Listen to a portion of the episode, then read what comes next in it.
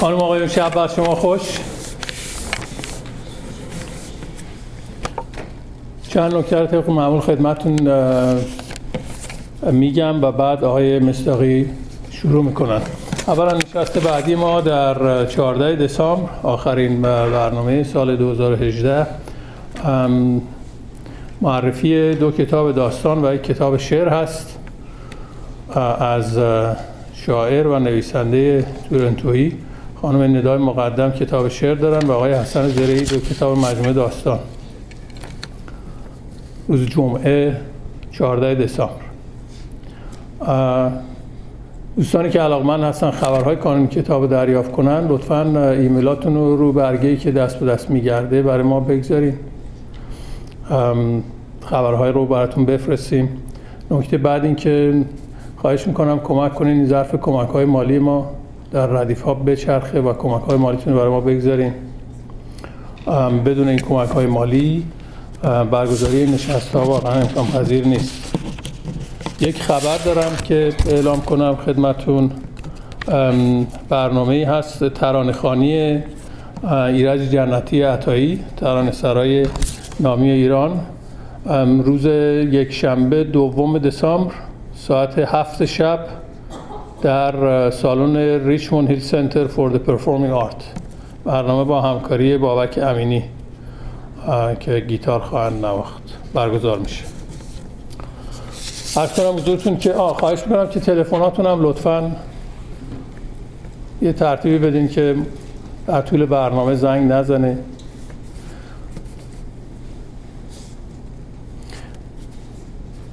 نشست امشب در معرفی کتاب دوزخ روی زمین هست. ترجمه این کتاب به زبان انگلیسی به تازگی منتشر شده و آقای مستاقی در, در واقع در سفر تور معرفی ترجمه انگلیسی این کتاب هستن. چند سال پیش فکر کنم در 2009 چاپ اول این کتاب در تورنتو معرفی شد. و ایشون صحبت کردن. این برنامه در واقع به مناسبت چاپ انگلیسی کتاب هست که به نظر من اهمیت ویژه‌ای داره برای اینکه هر چقدر که این بخش از تاریخ میهن ما گفته بشه و به زبانهای مختلف و باقی گذارده بشه بسیار مهم هست. به خصوص این کتاب صرف نظر از خاطرات زندان یک کتاب پژوهشی است که در واقع به ریشه ها و بنیان های این داستان شکنجه در ایران و در زندان های ایران می‌پردازه. در معرفی این کتاب گفتن که این کتاب بخشی از مانیفست نظام اسلامی جایگاه ارزشی و راهبردی روایات احادیث و آیات قرآن در تکوین دوزخی شدن ایران مورد تاکید قرار گرفته. آقای مستقی در نوجوانی برای تحصیل به امریکا رفتن. در اونجا با کنفدراسیون دانشجویان و محصلین ایرانی همکاری داشتن و همزمان با پیروزی انقلاب به ایران برگشتن. از سال 60 تا 70 به اتهام هواداری از سازمان مجاهدین خلق به مدت ده سال در زندانهای قزل حصار ایوین و گوهردشت به سر بردن ایشون یکی از جان به بردگان اعدام های سال 67 هستند و بعد از آزادی از زندان در سال 73 از ایران خارج شدند. در سوئد اقامت دارن فعالیت های سیاسی اجتماعی خودشون رو اونجا دوباره از سر گرفتن سالها در کمیسیون و سو کمیسیون های حقوق بشر سازمان ملل سازمان بین‌المللی کار پارلمان اروپا به فعالیت در افشاگری با نقض در مورد نقض حقوق بشر در جمهوری اسلامی پرداختند. چندین کتاب و صدها مقاله و گزارش در زمینه حقوق بشر و افشاگری سیاست های جمهوری اسلامی منتشر کردند. کتاب نزیستن نه مرگ تلفیقی از خاطرات و گزارش های زندان. در چهار جلد کتاب بر ساقه تابیده کنف مجموعه اشعار زندان. دوزخ روی زمین بررسی ریشه های ایدئولوژیک شکنجه در ایران که امشب صحبت میشه. نگاهی به سازمان بین‌المللی کار و نقض حقوق بنیادین کار در ایران. مجموعه مقالات در چهار جلد با نام نگاهی با چشم جان. رقص ققنوس ها و آواز خاکستر پژوهشی درباره مستندسازی کشتار 67 سازمان ملل متحد و نقض حقوق بشر در ایران. گزارش 92 و 93 نامه سرگشاده به مسعود رجوی. در این دو کتاب چگونگی تبدیل سازمان سیاسی مجاهدین به یک فرقه مذهبی تشریح میشه. همینطور آقای مستاقی در فیلم مستند آنها که گفتند نه ساخته نیما سربستانی نقش شخصیت اصلی رو ایفا کردن این فیلم درباره کشتار تابستان 67 در زندانهای ایران و بازماندگان آنهاست که جوایز متعددی هم دریافت کرد سپاسگزارم از شما آقای مستاقی خواهش می‌کنم.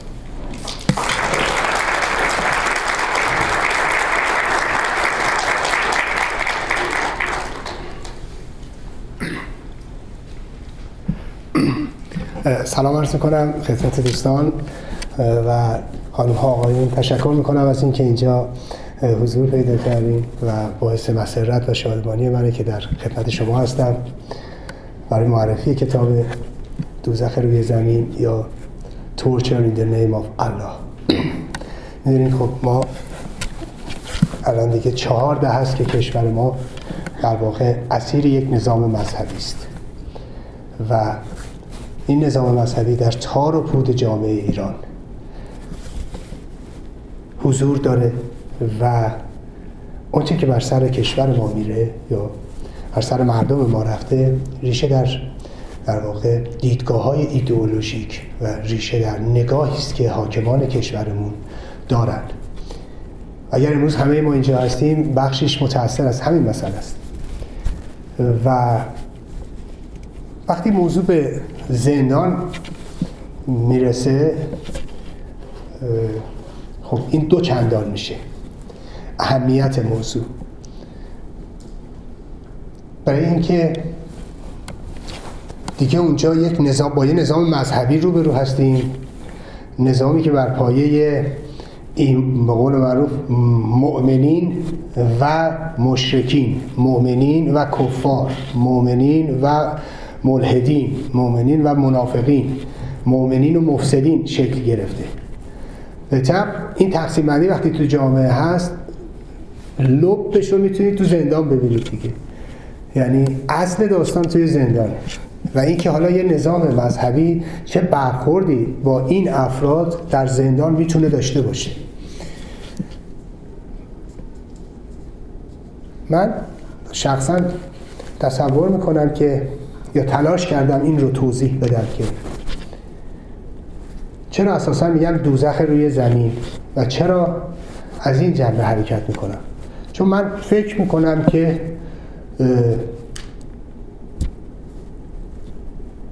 قایت اون چیزی که مذهب مطرح می‌کنه اینه که خب یه عده میرن به بهشت یه عده میرن به جهنم. یه جهنمی هست و قراره در اونجا کسانی که طاعت خداوند رو به جا نیاوردن کسانی که معصیت کردن به هر ترتیب در اونجا مورد مجازات قرار بگیرن. از اونجایی که حکومت در دست بندگان اصطلاح صالح خداونده بندگان برگزیده خداونده. بنابراین این نوع از مجازات ها و این نوع از برخوردی که قراره بعدها در دنیای جاوید و بعد از استاخیز صورت بگیره خب چرا از اینجا شروع نشه؟ و چرا بندگان خاص خدا این مجازات ها رو در روی زمین اعمال نکنه؟ به اصولا این جهنم و دوزخ از اینجا شروع میشه و ادامش در آسمانه یا در نزد خداونده. ببینید من تو این کتاب توضیح دادم که اساسا خشونت در ادیان ابراهیمی به چه شکله و بیرحمی. این رو در عهد عتیق توضیح دادم که خشونت در عهد عتیق چگونه است. می‌دونید در واقع در یهودیت خداوند زمینی است و پیوند خورده با قدرت. و قدرت در واقع همون خداونده. و بیرحمی هایی که شما در تورات می‌بینید که حالا چه موسی و چه دیگر انبیای ابراهیمی مرتکب میشن گاه مو بر بدن انسان. سیخ می‌کنه. مجازات هایی رو که حتی تاکید می‌کنن که به زیر حیاتشون رحم نکنید. و حتی بچه ها و چند پشت هم میبایستی تاوان معصیت یا گناه یا جنایاتی که حالا اونجا تعریف میشه پدرانشون یا اجدادشون انجام دادن رو پس بدن. خب این در عهد عتیقه.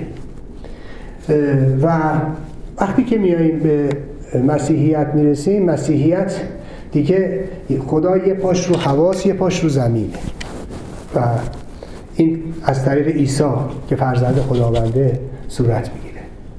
ولی باز هم این ترتیبی که از کردم خدمتتون هست. در به همین دلیل چون خدا زمینیه در یهودیت شما اون جهنم رو نمی‌بینید. و همینجا براتون درست می‌کنم. ولی وقتی می‌رسیم به اسلام در واقع خداوند در آسمانه خودی خداوند زمینی نیستش. من سعی کردم خشونت رو در عهد جدید توضیح بدم. یعنی خمینی به عنوان سمبل این خشونت نه در عهد عتیق بلکه در عهد جدید. و امروز شما ملاحظه می‌کنید خمینی بشارت مذهبی رو میده و یا حکومتی رو میده. که با خشونت عجینه برای اینکه خمینی تاکید می‌کنه میگه یوم الله روزی است که سیلی میاد. یوم الله روزیه که عذابی نازل میشه. یوم الله روزی است که زلزله میاد. یوم الله روزی است که علی ابن ابی طالب شمشیر می‌کشه و 700 نفر از یهود بنی قریظه رو از دم تیغ میگذرونه. یوم الله روزی است که حدی جاری میشه. یعنی دستی قطع می‌کنن پایی قطع می‌کنن چشمی در میارن یا سنگسار می‌کنن. اینا یوم الله شما می‌بینید وقتی یوم الله اینه یعنی خداوند با مجازات خداوند با قهر خداوند با بیرحمی و خشونت عجین شده. برای همین روز خداوند از این دسته از اعمال تعریف میشه. با این دسته از اعمال تعریف میشه. خب به همین دلیله که بعد جهنم معنی پیدا می‌کنه بعد دوزخ معنی پیدا می‌کنه. خمینی حتی جهنم رو در واقع به نوعی رحمت خداوند معرفی می‌کنه. و این نوع مجازات ها رو هم رحمت خداوند معرفی می‌کنه. یعنی اینکه خمینی میگه آخر دوا به لکی. یعنی آخرین دوا سوزوندنه. تو طب قدیم بوده دیگه. الان هم لیزر می‌کنن. گفتن هر دردی و هر درمانی و هر زخمی رو میسوزوندن که خوبش خمینی اینو میاره تعمیمش میده تو دردهای اجتماعی. و برای حل و فصل دردهای اجتماعی هم میگه از سوزوندن استفاده کنیم. و این نوع از مجازات ها هم در واقع تو همون راستا. میگه راه دیگه ای نیست. آخر دوا به لکی. توی این نگاهی که وقتی می‌رسه خمینی میگه که اگر ریگان رو همین الان بکشنش بهش خدمت کردن. چرا خدمت کردن؟ چون کمتر گناه مرتکب میشه. و بعدا کمتر مجازات میشه. چون میگن جهنم هم طبقات داره. درست مثل بندای زندان مثل شعبه های بازجویی. اونجا برای هر کسی یه بندی هست و یه شعبه هست و یه نوعی از تعذیر و یه نوعی از مجازات جهنم هم همطوریه مسئله مهمی که هست اینه که نگاهی است که اینها دارن. میگن خب وقتی جهنم خودش یک شکنجهگاه بزرگه و خداوند خودش یک شکنجهگر بزرگه و قرار این بندگان معصیتکار بعدها اسیر این دسته از مجازات ها بشن. چرا از اینجا شروع نکنیم؟ ببینید اینجاست که موتور حرکت اینها در واقع این نوع از بیرحمی ها میشه. و اینا همیشه از شما طلبکارن. حتی خود خمینی میگه خامنه ای هم میگه. بازجوها و شکنجهگران رو به عنوان دکتر معرفی می‌کنن. به همین دلیله که بازجوها دستشون بازه با زنان هر کار می‌خوان بکنن بکنن چون هم خود خمینی می‌گفت هم, هم گیلانی تو زندان درس می‌داد. می‌گفت شما حکم بازجو دکتر رو دارید و به همین ترتیب شما بر همین دکتر وقتی می‌خواد یه معاینه کنه یه زنی رو می‌تونه در حد نیاز دست بزنه یا نگاه کنه. به همین دلیل اینها به صراحت می‌گفتن که شما حکم دکتر رو دارید. پس بنابراین شکنجه هم که می‌کنه به عنوان تب، تبابت می‌کنه. و اینکه با یه مشتی مریض سر کار داریم حالا می‌خوام این مریضا رو این دکتر و با تشخیص دادن می‌خوان اینا رو به گونه درمانشون کنن. و به سراحت میگن این رو. و, و مسئله مهم دیگه ای که هست اینه که سعی می‌کنن مقام انسانی رو از انسان بگیرن چون اگر شما رو از مقام انسانی پایین آوردن بعد هر کار می‌تونن بکنن. مثلا خمینی به صراحت عنوان می‌کنه میگه اینا یک سبایی که حمله کردن. یعنی یه مش حیوان وحشی هن. خب مشخصه با حیوان وحشی شما هر کاری طبق نگاه اینا می‌تونید بکنید. برای دفعشون از جامعه در فقه هفت چیز هست که نجسه. حالا همه یه شنیدی خون منی ادرار خوک سگ کافره. یعنی از کافر مقام انسانی رو می‌گیرن. میذارنش در ردیف خوک و سگ و اینا. وقتی شما مقام انسانی رو گرفتید بعد یه راحت میشه هر کاری بخواید بکنید.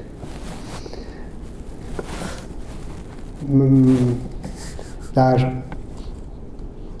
دهه شست وقتی که محاکمه می‌کردن. کورت مایر یکی از این دکترهای نازی, نازی رو ازش میپرسیدن که این این قدرت لنفاوی این بچه ها رو در می آورد بچه های یهودی رو و بعد میکروب سل بهشون تزریق می‌کرد. بعد بهش گفتن تو مثلا خودت ناراحت نمیشید این کارا رو می‌کردی؟ گفت نه. اینا یه مش سوس کرد. ببینید در نگاه این اون بچه ها رو سوس جلوه میدن. یا حالا خودش تصورش اینه.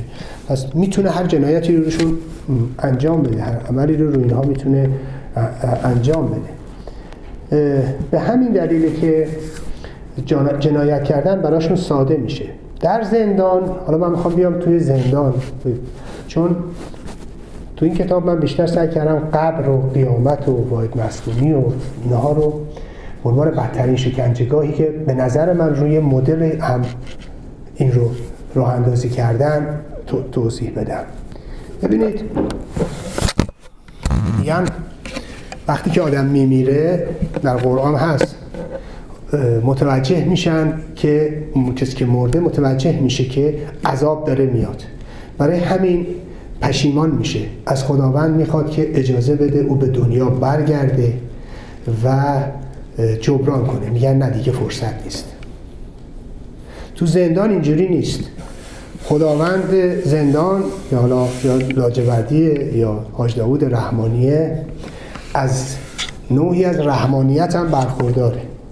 برای اینکه شما رو وقتی زیر فشار میبرنتون زیر شکنجه میبرنتون تو قبل و قیامت که میبرنتون میگه بنده من تو هر موقع که کم آوردی زیر فشار هر موقع فکر کردی اشتباه کردی می‌تونی توبه کنی می‌تونی برگردی. برگردی به دنیا. حالا دنیای اونجا بنده دنیای اونجا پیش دوستان دنیای اونجا مثلا آزاد شدنه یا در اومدن از زیر بار فشار. به این علتی که این زندانبانان و این جانیان هیچ موقع احساس فشار نمی‌کنن. اون عذاب رو نمی حس نمی‌کنن. برای اینکه خودشون رو همیشه طلبکار می‌بینن. وقتی خودشون رو با خداوند مقایسه می‌کنن می‌بینن رحم و مروتشون خیلی بیشتره.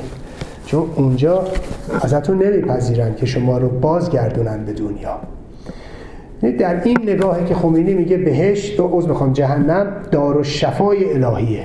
اصلا اسمی که خمینی برای جهنم می‌ذاره میگه دار و شفای الهی است. و میگن مثل یه کوره میمونه که شما طلا رو می‌ذاری درش که ناخالصی هاش از بین اینا تماما توصیفاتی است که اونها می‌کنن. برای در زندان شاید خیلی قبل از که بگم شاید خیلی اتون شنیده باشید همه میگن میگن آقا این رژیم رژیم زن ستیزه و ولی خب نمی‌دونم چرا این از کجا اومده. ببینید اگه همتون به خاطراتتون به شنیده هاتون به خونده هاتون رجوع بکنید وقتی که راجع به جهنم صحبت میشه و کسانی که در یا اونچه که در جهنم میگذره یا ساکنین جهنم ببینید وقتی که صحبت میشه همیشه عامه. یعنی میگن تو جهنم ساکنین جهنم پوستشون میسوزه. ساکنین جهنم توی آبی قوطه می‌خورن. آب داغه آب بوی گندی داره. نمی‌دونم که این پوستش کنده میشه دوباره پوست جدید میاد دوباره پوست نو میاد. اینو راجب ساکنین جهنم میگن. جنسیت مشخص نیست عامه. ولی الان اگر خودتون فکر کنید هرگاه که بخوان جنسیت رو مشخص کنن فقط و فقط زنه.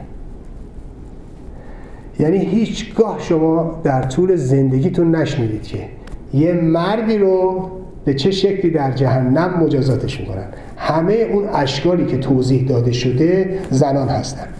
اینم دلیل داره. میگن پیغمبر به معراج رفتن وقتی که از معراج باز میگرده به خونه علی و فاطمه میرن. در اونجا ازشون سوال می‌کنن که شما در معراج چه دیدید؟ و پیغمبر اونجا توضیح میده که جهنم رو هم دیده و قرفه های جهنم رو هم دیده. و اتفاقا یک نفری رو دیده در اونجا که خیلی ترشرو و بسیار عصبانی بوده و پیغمبر ترسیده بوده. میگن این کیه؟ میگن این مالک خازن جهنمه. شما اگه اینو وقتی توصیف می‌کنن درست عینا مثل لاجوردی میده خازن جهنم. و بعد پیغمبر توضیح میدن که تو قرفه های جهنم چی دیدن. ببینید تمام کسایی که پیغمبر تو قرفه جهنم دیده همهشون زنن. یعنی یه مرد ندیده. تو روایت هست. بله. و مثلا توضیح میدن که یه زنی رو دیدن که دارن گوشتش رو این شکل دارن گوشتش رو با قیچی می‌کنن یکی رو دیدن دارن زبونش می‌برن. یکی رو دیدن از سینهش آویزون کردن. یکی رو دیدن از دقرو از آویزونش کردن. یکی از گیسش آویزون کردن.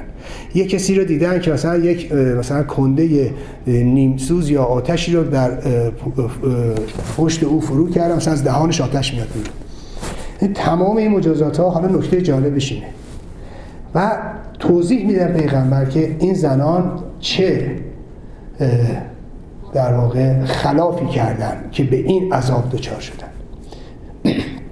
این زنان تمامشون بدون استثنا به نوعی حقوق شوهراشون رو نقض کردن. یعنی به چه شکل؟ به این شکل که حالا یا یا رو شوهرش با صدای بلند صحبت کرده یا آرایش کرده رفته بیرون برای کس دیگه یا بچه ای داشته برای کس دیگه بوده انداخته کول شوهرش یا در واقع اون کنده نیمسود ما زن آواز خانه تمام اینها رو که توضیح میدن یعنی حالا شما فکرشو بکنید. وقتی که شما حقوق مثلا همسرتون رو حقوق مردها رو نقض کردید با یه همچین عذابی شما مواجه میشید و یه همچین دیدگاهی تو جامعه بود تو نگاه حاکمیت وجود داره حالا اگه بیایم و این زنا بیان حق حاکمیت رو به چالش بگیرن اونجا حق شوهرشون رو به چالش گرفته بودن دیگه. حالا اگه بخواد بیاد حق حاکمیت رو به چالش بگیره. بعدم تازه بیاد بگه تو پاشو من می‌خوام بشینم جا. اگه فکر کنید اینو دستگیرش کنن ممکنه چه بلایی سرش بیارن. ببینید توی زندان تعداد زنان یک سوم مردا بود. و مواضع زنان فرق چندانی با مواضع مردها نمی‌کرد. یعنی سطح موضعشون یکی بود. حالا اینجوری نبود زنها خیلی بالا مردا خیلی پایین یا برعکسش. نه همه دیگه یکی شرایط دیگه. ولی اگه نگاه کنید تو زندان واحد مسکونی رو فقط برای زنهای مجاهد درست کردن. یه مرد مجاهد هم دارن. قبر و قیامت و اینها رو برای ابتدا شروعش غالبا زنان چپ بودن و تعدادی از زنان مجاهد. و بعد که مدتی گذشت ترکشش به مردها هم گرفت. هم مردای مجاهد هم مردای چپ. ولی بر مردا درست نشده بود. بعد از سه چهار ماهی که تاثیراتش رو دیدن اینها اونا هم مشمولش شدن. ولی ابتداش فقط برای بود و این برمیگشت از نگاهی که اینها دارن نگاهی که به زنان دارن و اون ببینید پشتوانه ایدئولوژیکی که داره. اتفاقا هم خود همین شکنجه هم من توضیح بدم خدمتون. ببینید چجوری زندانبان با نگاه مذهبی که داره هم خودش رو توجیه می‌کنه و اطرافیانش رو توجیه می‌کنه. این کسایی که خاطرات نوشتن اگه نگاه کنید این قبر و قیامت و اینها رو بچه‌ای که تو این شرایط بودن همه بهش میگن جعبه یا مثلا میگن تابوت یا میگن قفس یا میگن تخت. دیگه آدم عقلش بیشتر از اینا نمی‌رفت. می‌دونید؟ چون یه حسی داره دیگه. نشستی اون تو فکر می‌کنید قفسه فکر می‌کنید تابوته فکر می‌کنید دیگه بالاتر از اینا نمیرید. همیشه اون کسی که یک اختراعی می‌کنه اون بهتر از هر کس اسمش رو روش می‌ذاره. چون خودش می‌دونه داره چیکار می‌کنه می‌خواد چیکار بکنه. توی همینجا می‌پرسم زندانبان یا حاج داوود یا اون اسم اینجا رو اول گذاشتن. دستگاه یا کارخونه. به این مفهوم که خب یه شما وارد دستگاهتون می‌کنن وارد کارخونهتون می‌کنن از اون و یه چیز دیگه میدن بیرون. بعد از مدتی این نتیجه رسیدن که نه این همچی اسم خوب نیست. خب معلومه شما وقتی چشم بند دارید وقتی نشستید داری فکر می‌کنی وقتی بهت میگن اینجا دستگاهه میگن اینجا مثلا یک کارخونه یه مفهوم مدرن میاد تو ذهنتون. چرخ دنده یه بالاخره یه همچین چیزایی رو می‌بینید. و اون کارایی لازم رو نداره. زندانبانش هم خیلی با این مسئله معلوس نیست. چون بالاخره این طرف زندانبان اونجا یه دهاتی بوده مثلا توی کرج کار نبوده زندان رفته بسیجی شده رفته دم کمیته رو بردنش تو زندان. این بالاخره شب میره خونهشون بغل همسرش خواهرش بچهشه. یهو یادش میاد یه دختری هم اون تو هست این وایساده اونجا مثلا نگهبان اینو مثلا با چشمند توی قبری نشسته ماها هفته ها اینها. خب یه خورده بهش فشار میاد بخواد به خودش خیلی که اعتبار بده من چیکارم؟ میگه من دربون مثلا کارخونم یه سرایدار کارخونم اینو میگه دیگه. ولی همچنان متناقضه. نمیگه من شکنجهگرم که. ولی ببینید فقط چون من یه رابطه دیالکتیکی بین اسم و یه پدیده رو توضیح دادم که چقدر اسم که شما تغییر کنید اصلا پدیده ماهیتا تغییر می‌کنه. بعد از مدتی اونا اسم اینجا رو گذاشتن. قبر. شب اول قبر فشار شب اول قبر. اینو هیچ موقع زندانیا اینجاش فکر نمی‌کردن. یا اصلا نمی‌تونستن فکر کنن. همه چیز تغییر می‌کنه. به محض اینکه میگی فشار شب اول قبر به محض اینکه اینو میگید یعنی چی؟ یعنی اون کسی که این اعمال فشار رو می‌کنه در واقع اون میشه بنده خاص خدا. معمور عذاب معمور عذاب جهنم. اون خودش رو دیگه توی مرحله عالی تر می‌بینه. یه مشتی کفار و یه مشتی فلان رو دادن. بعدم اگر نگاه کنید تو در واقع روایات مذهبی تو داستانهای بچگیتون شنیدید. مثلا شب اول قبل اینجوری میشه اینجوری به سراغ آدم میان اینجوری مثلا مجازات می‌کنن اینجوری مثلا با گرز می‌زنن تو سر آدم که صداش میره تو آسمون. خب واقعا هم همین اعمال صورت می‌گیره و واقعا به همین شکل عمل می‌کرده. ولی کن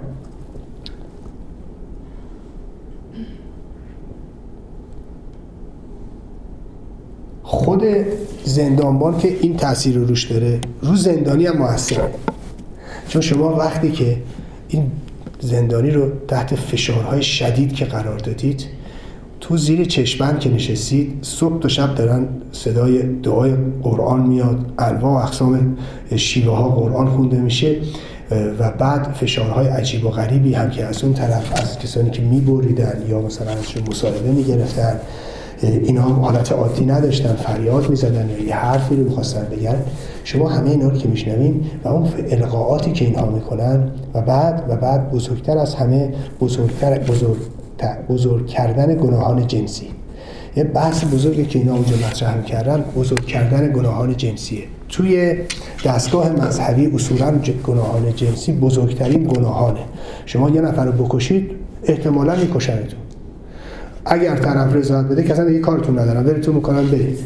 ولی اگر احیانا شما در روابط مثلا خارج از ازدواج با یکی داشته باشید می‌تونید می‌تونید مثلا شلاق بخورید. اگر زنای محسنه باشه سنگسارتون می‌کنن. اگر لوات باشه می‌تونن وسط دستتون کنن بنابراین هیچ عفو و بخشودگی و اینام نداره. یعنی گناه جنسی بسیار بالاتره حالا با اون القاعاتی هم که می‌کنن فرد رو کامل میبرنش تای قبر. وقتی که به شما میگن اینجا قبره میگن فشار شب اول قبره با القاعاتی که می‌کنن شما میرید اون ته. کیفن فرق می‌کنه. با زمانی که شما میگن اینجا کارخونه است. اگه خاطرات ها رو بخونید نازلی پرتوبی یه حرف خوب نازلی پرتوبی خودش یه کسایی که بیشترین مقامت رو همون قبرا کرده. اومده بیرون با یکی از دوستانش که اتفاقا اونا خوب کشیده. بعد به این برمیگرده میگه نازی میگه چیه؟ میگه حاج داوود زیاد اشتباه نمی‌گفته میگه چطور؟ میگه منم پسر خالم خوشم میومد. شما فکرشو بکنید. این بیشتری مقاومت کرده بعد تازه فهمیده که این راست می‌گفته. گناهش چی بوده؟ اینکه پسر خالش خوشش میومده یعنی این دقیقا به خاطر همون فشارها و اون القاعاتی است که از دارم خدمتتون. و خب طبیعی هم هست در دوزخی که در روی زمین ایجاد می‌کنن زنان قربانیان اولش باشن. باز عرض می‌کنم این به نگاه اینها برمیگرده. این رو باز بهش توجه داشته باشیم چون در فقه میگن یعنی تزویج هو تملیک البزن خیلی از خانوما شاید شنیدن یا صحبت ها حتما همه دوستان آقایون خانوما همه شنیدن میگن زن بدون اجازه شوهرش نمی‌تونه از خونه خارج شه. خب اینو همیشه میگم ولی بعد میان تاکید می‌کنن میگن که سر مراسم تدفین پدر یا خاک سپاری پدرش هم نمی‌تونه بدون اجازه همسرش بره. خب اون بخش اولیش خیلی فکر منطقیه. خور وایس شوهرش بیاد اجازه بگیره بره بیرون دیگه. ولی پدرتون یه دفعه میمیره. اگه یه دفعه یه دفعه نری که دیگه تموم شده دیگه. اون چرا؟ اونی که دیگه نمی‌تونی صبر کنی تا همسرت بیاد. مثلا بری اجازه بگیری بری. اتفاقا به نظر من خیلی منطقی حرفی که می‌زنن. چرا؟ چون این یه دستگاهه. و بر اون دستگاه اتفاقا درست میگن. چون میگن نگاه اینا میگه میگه از تزویج و تملیک البوز یه ازدواج چیزی نیست جز به تملک در آوردن بزع زن. بزع یعنی بزاعت یعنی دارایی. دارایی زن رو هیچ چیزی نمی‌دونن و در تعریفی که می‌کنن هیچ چیزی نیست جز توانایی جنسی و جز آلت جنسی. و این رو چون مایملک حساب می‌کنن به خاطر اینکه بحث مالکیت زمانی است که شما به هر شکل به هر ترتیب که بخواهید بتونید از اون چیزی که در تملک شماست بتونید استفاده کنید. برای همین میگن فلانی اون فلان زن یعنی نشوزه. یعنی مثلا این از طاعت شوهرش خارج شده و حتی نفقه نداره. اینو یادتون باشه. به خاطر همینه. پس بنابراین بنابراین این نگاهی است که اینها به مقوله زن دارن. نگاهی است و این اتفاقا موتور حرکت نظام و سیستمه و اگه میگم یک نظام نظامی زن ستیز از اینجا در میادش. و موضوع موضوعی که هست اینه که اینها تماما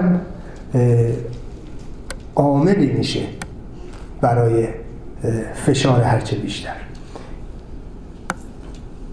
اگه تو زندانم نگاه می‌کردیم بچه‌ای که زندان بوده حتما شنیدن. مثلا حاج داوود رحمانی یه چیزایی میپرون. اینجوری نبود پروندن باشه. دقیقا پشتوانه ایدئولوژیک پشتشه. یعنی بیش گفته بودن حالا یه کشی می‌فهمید می‌گفت. ببینید خیلی ها سوزه چندی میگن؟ توبه تواب خیلی ها فکر می‌کنن که این این مفهوم مذهبیه. نه توبه و تواب از مذهب در نیومده. مثلا ازش استفاده می‌کنه. توبه یعنی بازگشت بنده به ارباب. بنده ای که فرار می‌کنه میره از اربابش. اگه برگرده به این عمل میگن توبه و به اون فرد میگن تواب. بنده ای که از اربابش فرار کرده بعد برگشته اومده. تو دستگاه مذهب که بیاد کسی که از خداوند که ارباب بزرگه اگر در واقع سرپیچی کنه بعد که برگرده این میشه تواب اون عملش میشه توبه. خب شاید همه میشنیدن مثلا حاج داود رحمانی صحبت که می‌کرد میگفتش که باید این گوشتایی که تو دوران نفاقت یا کفرت الهادت بدنت اومده اینا باید همه رو آب کنی. این سادگی ها نیست. ببینید این اتفاقا داستانی که می‌گفت برای اینکه این شش تا شرطی است که علی ابن ابی طالب در حکمت یکی از حکمت های نهج البلاغه شش شرطی است که برای عمل توبه قرار میده. یه توبه این راحتی نیست و شش شرط قرار میده. و عین اینو تو زندان می‌خواستن. و یه مورد دیگه ده شرطی است که پیغمبر برای توبه قرار میده. و عینا توی قبر و قیامت این رو می‌خواستن. یعنی حتی اگه تو خاطرات رو بخونید مثلا میگن که اون فلانی اینو مثلا رفت لباساشو شست.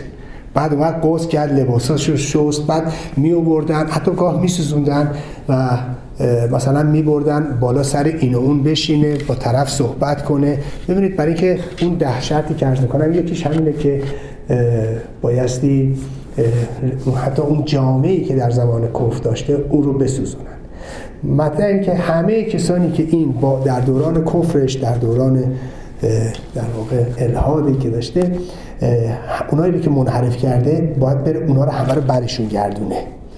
و اینا تماما شرط است که پیغمبر اون ده شرطی است که می‌ذاره برای مسئله توبه که تو زندان اینا رو می‌خواستن و افراد ملزم بودن به اجراش.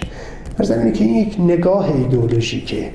که هست و تو قبر و قیامت و اینها این رو به خوبی می‌تونستیم ببینیم چون دوزخی بود که در روی زمین ایجاد کرده بودن یا از روی اون مدل.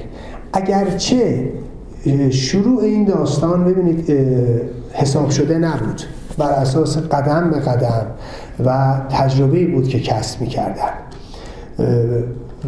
و خب از کسایی که میبریدن یا از توابایی که باشون همکاری می‌کردن از طریق اونها هم این تجربیات کسب می‌شد و بعد قدم به قدم جلو می اومدن و این رو رشد و توسعهش می‌دادن.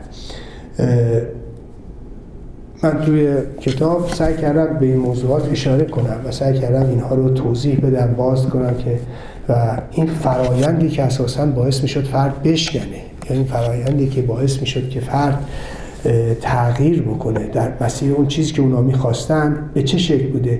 چجوری آدم ها هویت خودشون رو از دست می‌دادن در زیر این فشارها و تبدیل می‌شدن به عناصری که اونها می‌خواستن. این پشت این داستان به نظر من نگاهی است که بوده. اهمیتش چیه؟ من چرا کتاب رو روش تاکید دارم؟ ببینید به خاطر اینکه امروز خودتون می‌دونید جهان اسلام با مسئله بنیادگرایی روبروه و جهان متمدن با مسئله بنیادگرایی بنیادگرایی حالا چه شیعی و چه سنی حالا بدترین نوعش وهابی روبرو هستش. و این دارای یک جهانبینیه. ببینید این دارای یک نگاه و دیدگاهی است که امروز یک خطر بزرگ هستش برای جوامع بشری. و من فکر می‌کنم که چه مثلا خیلی های از اینها در این جا یا اون جای دنیا ندونن واقعا.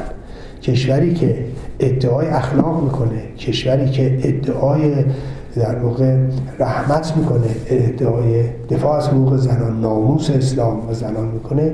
شاید ندونن که واقعا در زندان ها چه گذشته. شاید اگه اینا رو بخونن شاید اگر با این مسئله آشنا بشن تو نگاهشون تغییر بکنه لاقل سوالی ایجاد بکنه.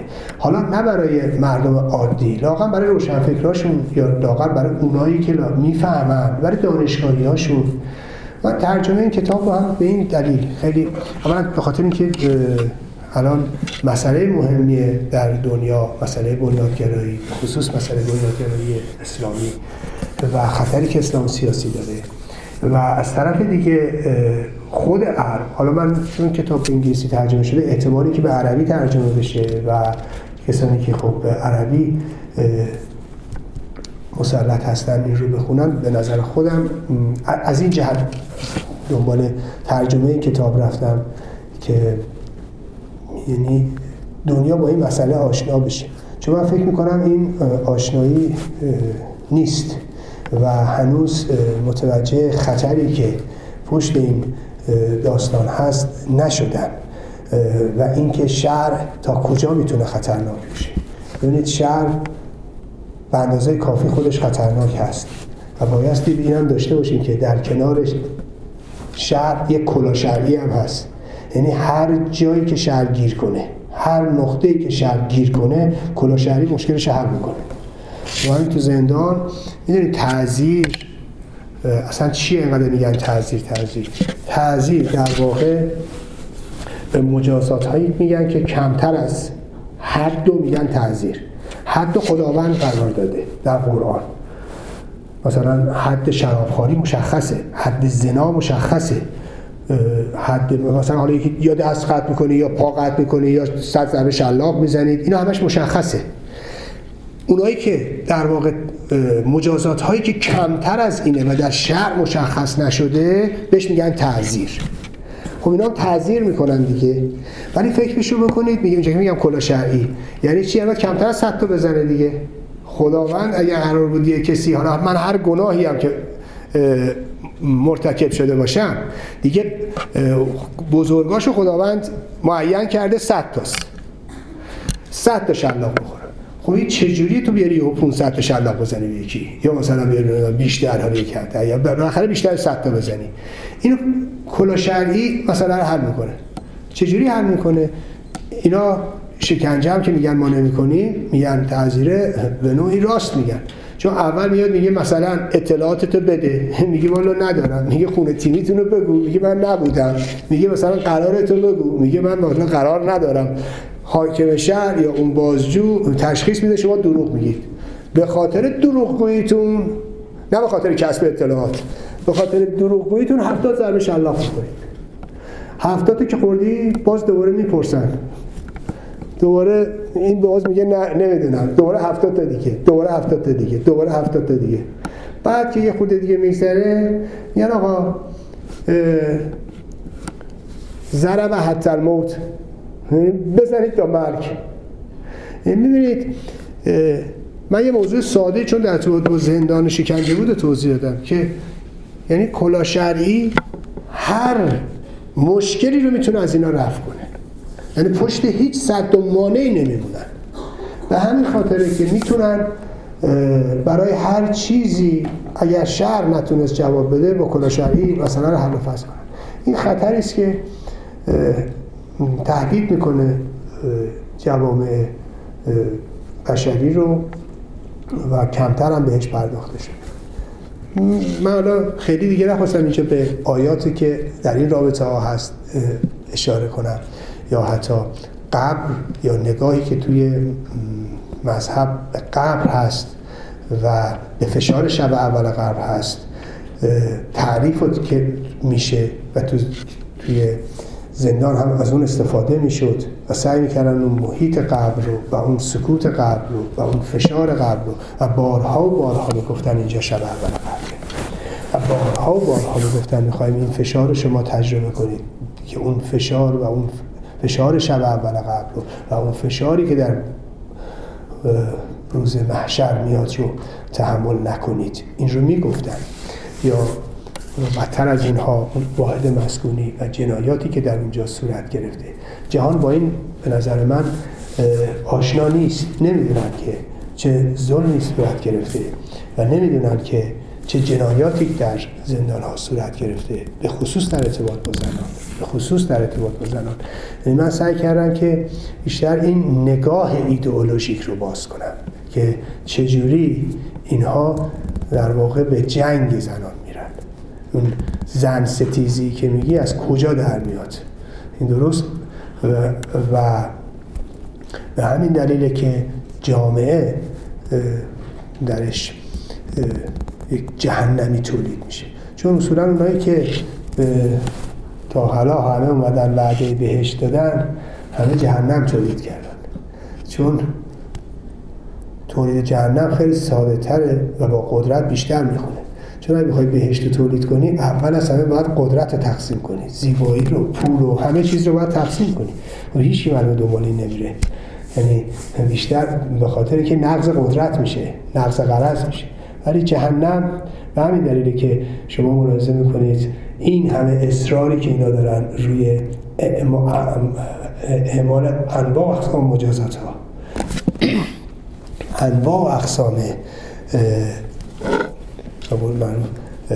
بیرحمی ها و اگر ملاحظه کنید مسئله اصلی که تو جامعه رژیم داره هجابه به خاطر همون مسئله قدرتی که عرض کردم.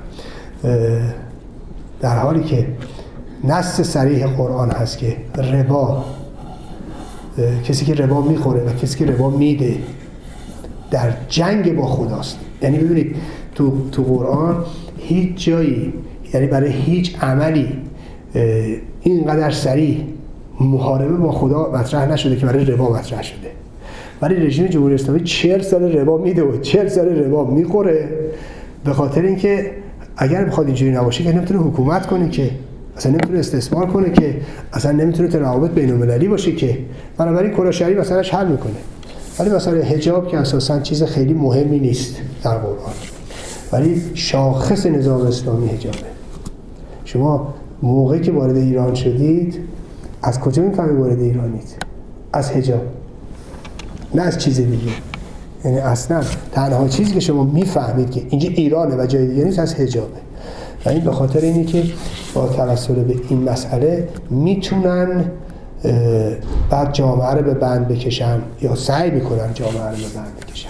اهمیت مسئله حجاب هم از همینجاست و نگاهی که اینا به مسئله زن دارن. من فکر می‌کنم وقت دیگه ندارم چون از من خواسته بودن که من سعی کردم تو همین فرصتی که برام هست توضیح بدم. حالا اگر دوستان خواستن بعدا در سوالات اگه بود خدمتون من عرض می‌کنم.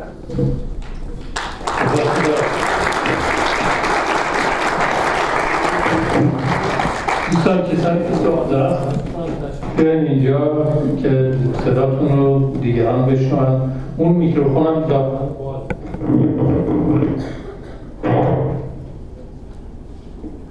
آشنا دست اینجا. دوستان برگه ایمیل ها رو اگر ممکنه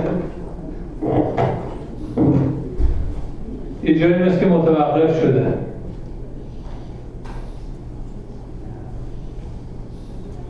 بفرد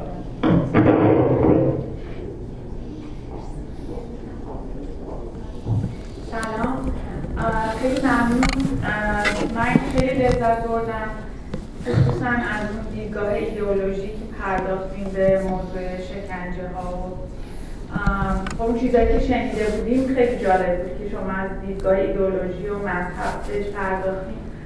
سوالم این بود که خب من خیلی لذت بردم. می‌خوام بدونم که تو کتاب آیا سخنرانی خودتون بود یا مطالب کتاب بود؟ مطالبی که راجع به ایدئولوژی اسلام گفتیم و همینطور همینطور در مورد زنان. بله این مواردی که اینجا عرض کردم تو کتاب هست و اونجا بیشتر توضیح دادم و و با بیشتر با شواهدی که از قرآن هست یا از روایات هست بحثایی که در روایات مطرحه و با اونچه که قربانیان این جنایات روایت کردن. از اونها هم بردم از صحبت های زنانی که در این شرایط بودن از اونها شاهد اووردم چه من خودم تجربهش دارم. ولی چون من فکر می‌کنم قربانیان اصلی این جنایت زنان بودن به موضوع فردی و شخصی خودم اینا به این موضوع نپرداختم. چون اصلا نمی‌خواستم از نگاه یک مرد به قضیه نگاه کنم. خواستم بیشتر تجربیات زنانی رو که این دوره رو گذروندن یا این شرایط رو گذروندن از نگاه اونا بگم. و برای خب مواردی که در کتاب هستش دوستان این خانم که سوال کرد برای اونایی که ایشون شاهبرک دختر خیابان انقلاب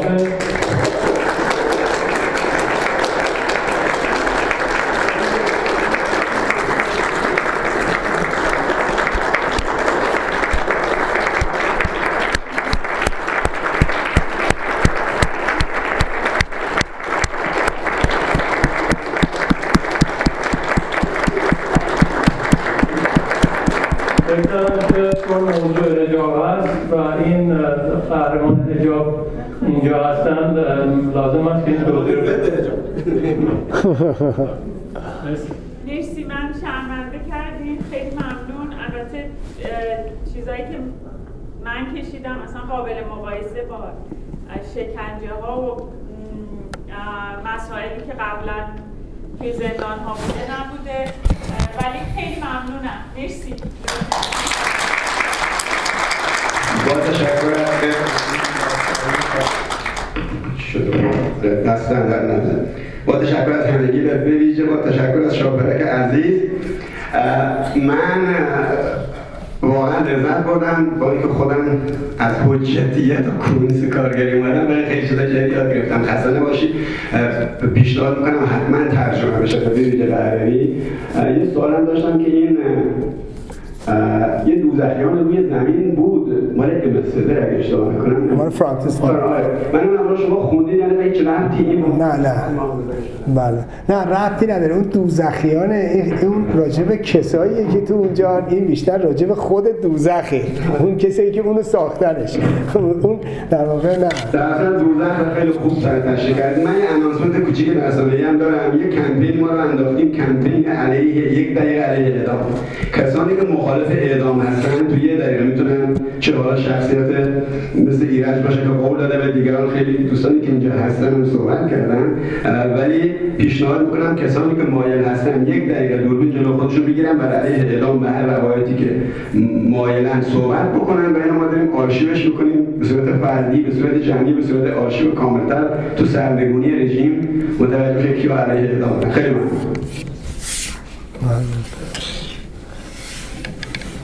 سلام به شما و خسته نباشید. سوالم راجع به اینه که با توجه تاکید شما روی مسائل شرق یعنی شرعی که از طرف اسلام در واقع دارید مطرح می‌کنید تفاوتی رو شما بین ادیان دیگه با اسلام قائل هستید؟ یعنی اگر ما مسیحیت هم دوباره دامینیت شده بود یعنی دولت و در واقع سیاست دامینیت شده بود با توجه به دین دامینیت شده بود توی سیاست.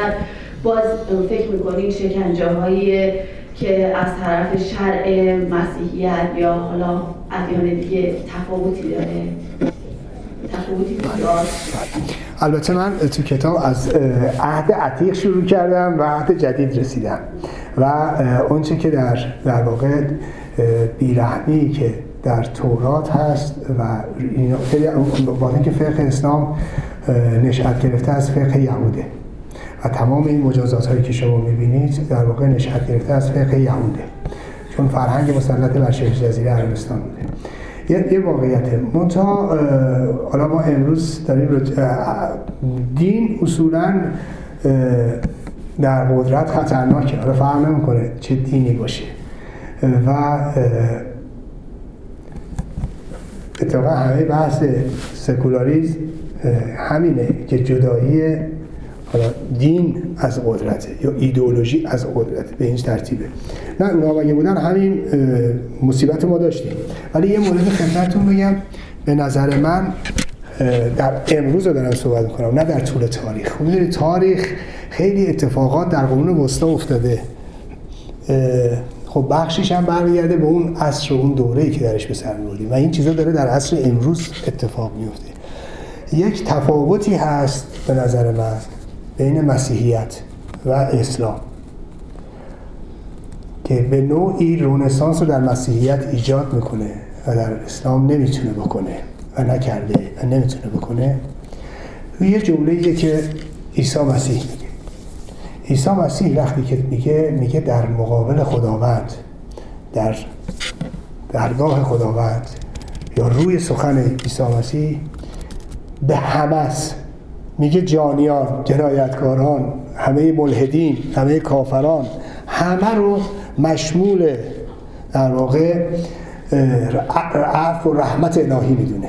ملاحظه می‌کنید؟ و همه رو در درگاه الهی یکسان بعدا فلاسفه غرب و بعدا بسیاری از متفکران غرب همین رو می‌گیرن و به جای خداوند قانون رو می‌ذارن.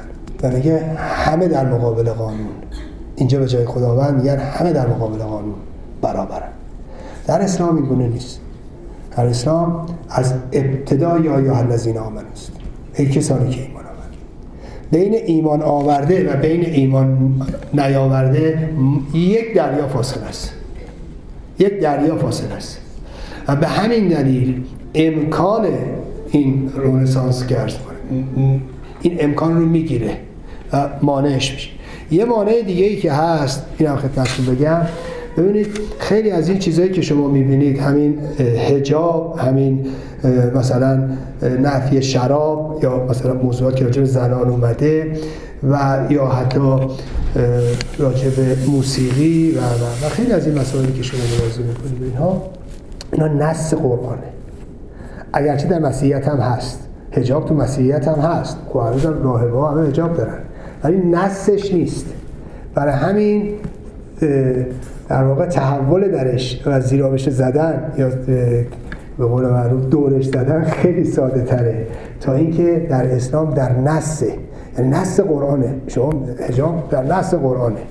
یا شراب یا زن یا هرچی و همه اینهایی که عرض کردم باعث میشه که شما وقتی موسیقی نباشه وقتی شراب نباشه وقتی مسئله زن اینجوری باشه وقتی حجاب اینطوری باشه مطمئن باشید تو جامعه نمی‌تونید شادی بیارید. نمی‌تونید جشن بیارید نمی‌تونید سرور بیارید. غم و اندوه و ماتم و اینها از همونجا میاد از اون در میاد. و این حالا نه اینکه بگم اونای دیگه خوبه ها اصلا من توصیه هم اونا نیست. دارم توضیح میدم مصیبتی که ما درش دوچاریم و این فشار دوچندانی که ما درش هستیم. اینو توضیح دارم. نه اینکه دفاعی از مسیحیت باشه یا اونا, اونا برزه خودشون جنایت در طول تاریخ کردن که حالا به رسیده. و جهان متمدن به این نتیجه رسیده که دین از نهاد قدرت و دولت باستی جدا باشه. تجربه بشه ببینید رنسانسی که شما دارید صحبتش رو می‌کنید در واقع توی جهان غرب اتفاق افتاد. ولی چون ما حالا یا شرایطش نداشتیم تو اون ظرفیت نداشتیم. به قول شما دین اسلام این ظرفیت نداره که من حالا فکر می‌کنم خود دین مطرح نیست. مسئله آدم هایی که به اون اعتقاد دارن اون انسان ها و اون جایگاه و اون محیط این ظرفیت نداشته. و ما نیاز به این رنسانس داریم. نه اینکه چون خود حذف کردن یعنی خود این دین رو به این کمپلت بردن زیر این تفکر که خودش می‌تونه انقدر شکنجه گر باشه انقدر نمی‌تونه صحیح باشه. یعنی نمی‌تونه صحیح باشه. می‌تونه صحیح باشه. در مقابلش ادیان دیگه هم دقیقا همینطوریه. یعنی ما اگر دوران قبل از رنسانس رو بررسی کنیم خیلی دستکمی با اسلامه که الان توی شرق هستش و توی ایران هست فرقی نمی‌کرده. حالا مسئله حجاب به یه شکل دیگه اونجا مطرح بوده. ما ما حالا حجابمون یه جوری استفاده های دیگه ازش میشه. ولی سوال من اینه که منظور شما اینه که ما این تغییر این یعنی صحبتی رو که شما می‌خواین اطلاع رسانی این آگاهی رو که می‌خواین برسونی مد نظرتون فقط راجع به اسلام یا کلا مسئله دین رو شما شما ببینید من در این کتابم فقط و فقط اسلامه. چرا؟ چون ما با موضوع اسلام مواجهیم و مشکلی که تو جامعهمون داریم. مثلا شما الان مسیحیت تو جامعه غرب مثلا توی کانادا یا توی امریکا مشکلی نداره. نه سالهای سال این مشکل حل کردن. درسته حل شده ولی عرض می‌کنم خدمتون می‌فهمم. ببینید این مشکل سالیان سال در غرب حل شده. ما امروز در غرب دیگه مشکلی نداریم. ولی تمام قوانین ما منبعث از اسلامه. تمام قوانین مدنیمون. حتی در زمان شاه منبعث از اسلام بوده. و شما حتی قوانین ارثمون درسته؟ قوانین ازدواجمون در زمان شاه هم بوده. الان هم هست. و همه مواردی که دارید می‌بینید منبعث از اسلامه. و این را خدمتتون ارز کنم. در اون متفکرین غربی تیزترین تیزترین حملات رو به مسیحیت کردن. وظیفه من الان نیستش که در واقع وظیفه متفکرین اسلامیه. حالا یا اونها درسوزان اسلامه. یا اونها که فکر می‌کنن می‌تونن کاری بکنن اونا بیان بیان در میفتن این حرفایی که می‌زنیم و بیان یا تغییرش بدن یا بیان توجیهش کنن یا بیان یک مبارزه رو بکنن. من من فقط وظیفم اینه که اون سیاهی رو بگم. این وظیفه منه. و اون چیزی که فکر می‌کنم که خطراتی برای جامعه داره من نمی‌تونم در آن واحد هم معتقد هم منتقد داستان باشم و هم خودم می‌خوام راه حل بدم اولا که به درستی میگن تو چیکاره ای ملاحظه می‌کنید بعد اصلا میگن کی تو این مسئولیت داده راستم میگن. چون من اصلا ادعای مسلمونی نمی کنم من منتقدشم. و یه موردی هم از تاریخی بهتون بگم. اتفاقا عثمانی تا وسط اروپا بود. تا همین تمام این کشوری یه دلیلی داشت که رونسانس توی عثمانی نرفت یا به اونجا نکشید. اونا هم همون مراحل سرمایه‌داری رو داشتن توپ داشتن نمی‌دونم کارخونه داشتن همه اینا رو داشتن. ولی یه دلیلی که اساسا اون خلفای یا پادشاهان عثمانی نتونستن بپذیرن رونسانس رو و در تمام اون امپراتوری عظیم عثمانی نیمد یه دلیلش می‌تونه خود اون نگاهی باشه نگاه سلبی باشه که اسلام داره. البته خب الان خیلی مسائل حل شده تو غرب دیگه. من سلام آقای مصدقی من امیر حسین هستم. خیلی ممنونم که تجربیاتتون رو و نتیجه تحقیقاتتون رو به اشتراک گذاشتین با ما. سوال من این بودش که شما در توضیح کتابتون تاکید داشتین بر خشونتی که با زبان مذهب همنسلان شما در واقع روا داشته شده و سوال من این هستش که در در واقع کنفرانس بنیاد پژوهش زنان اخیرا رفتار شما به خاطر خشونت در واقع مورد انتقاد قرار گرفت در رسانه ها و این خشونت هم آشکار بود. من می‌خوام بدونم کسی مثل شما که انقدر خوب در مورد خشونت می‌نویسه و توضیح میده چطور خودش بعد مورد انتقاد قرار بگیره به خاطر اعمال خشونت و اینکه چرا خیلی از در واقع ایرانی هایی که خارج شدن از ایران و دیگه مذهبی نیستن یا اصلا با مذهب ارتباط خوبی ندارن و هم خشونت های آشکاری می‌کنن که ما اخیرا شاهد یکیش در در واقع تورنتو بودیم و محکومیت هستیم شما اونجا تشریف داشتید تو استکهلم؟ نه ولی از امضا کنندگانه نه نه نه شما اونجا حضور داشتید من خشونت کردم؟ نه ولی خب دیگه رسانه ها همه رسانه ها کدوم رسانه ها؟ آسو در واقع زمانی که از هر دو طرف ماجرا توضیح داد و از هر دو طرف در واقع موضوع به قضیه نگاه کرد و رسانه های مختلف خب.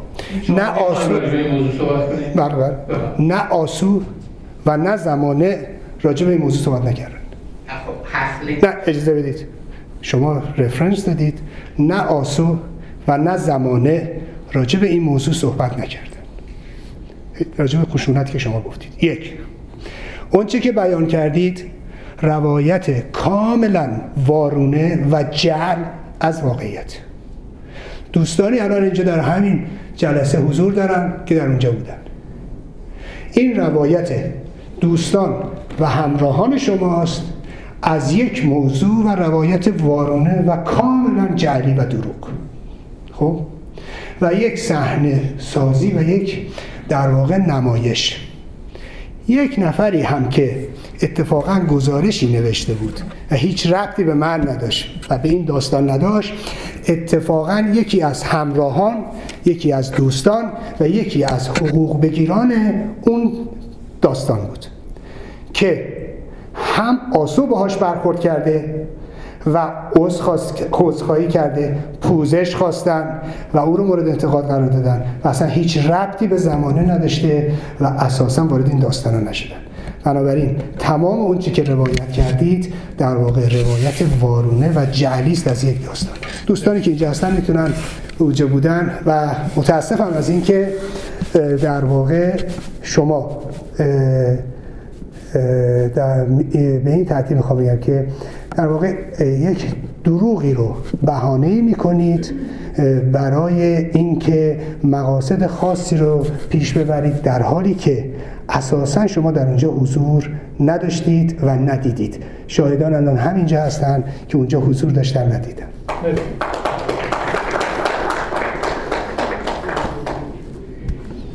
خیلی ممنون از صحبتاتون. من دلم می‌خواست بدونم شما به عنوان کسی که اول به عنوان مجاهد ظاهرا ده سال تو زندان بودید و بعد که از زندان آمدید چه تحولی ایجاد شد که شما مجاهدین رو ترک کردید؟ خیلی دوست داشتم راجع به وضعیتی که الان حاکم تو مجاهدین فکر می‌کنم اطلاعات خیلی کافی داشته باشید که ما رو روشن کنید خیلی ممنون. خواهش. البته حالا اینجاشون برمیگرده به کتاب در واقع ذخیره زمین. خیلی توضیح نمی‌تونم البته من دو تا کتاب نوشتم.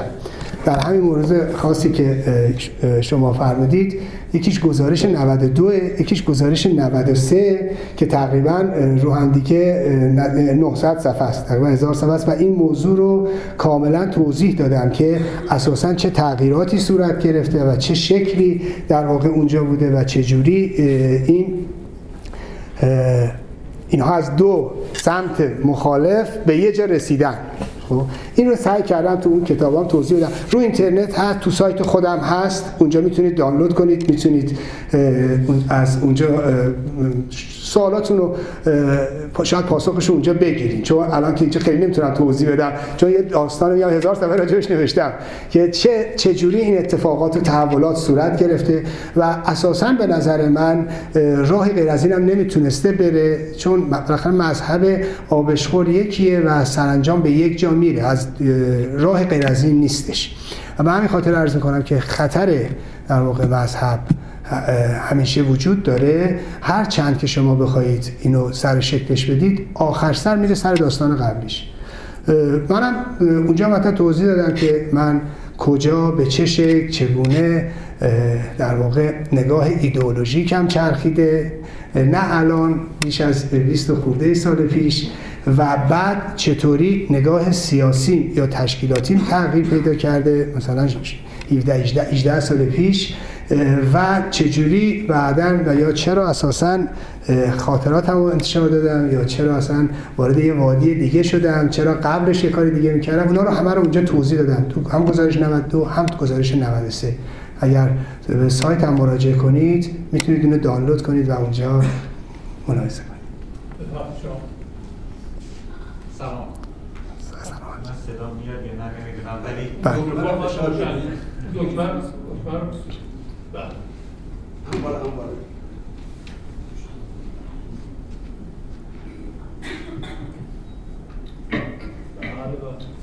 من سعی کنم بلند بله بله. خیلی میبخش من بیشتر صحبت شما رو متاسفانه از دست دادم. موقع دیر اومدم ولی با دوستان که صحبت کردم مثل این رازدارن رو این موضوع صحبتی نشد. می‌خواستم بدونم که اگر شما اطلاع دارید یا نه. شما در مورد زمانی که در زندان بودید هیچ اصلا تماسی برخوردی با زندانی باهایی داشتید؟ یا اگه داشتید یه خود توضیح بدید راجع به اون بر نحوه برخورد زندانبان و مقامات زندان و زندانهای زندانه باهایی چی بوده؟ این یک. و دوم سوال دوم هم که هم الان پیش اومد شما فرمودید در اسلام احتمال رنسانس وجود نداره. بخواستم نظرتون بدونم به نظر شما یه حرکت بابیه رنسانس در اسلام نبود؟ بله از نظر من باویه رونسانس در اسلام بود و به همین و اتفاقا تلاشی بود برای رونسانس در اسلام و موفقیتی کسب نکرد. این نظر منتها من, من تو کتابم توضیح دادم که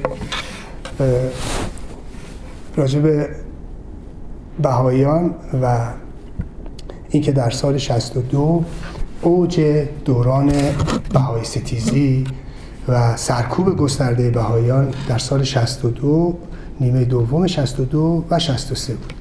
یک شعبه رو در زندان اوین شعبه هشت رو به سرپرستی حمید طلوعی و معاونش محمد یه شعبه رو اونجا اینها راه اندازی کرده بودن که فقط به موضوع بهایی ها میپرداخت.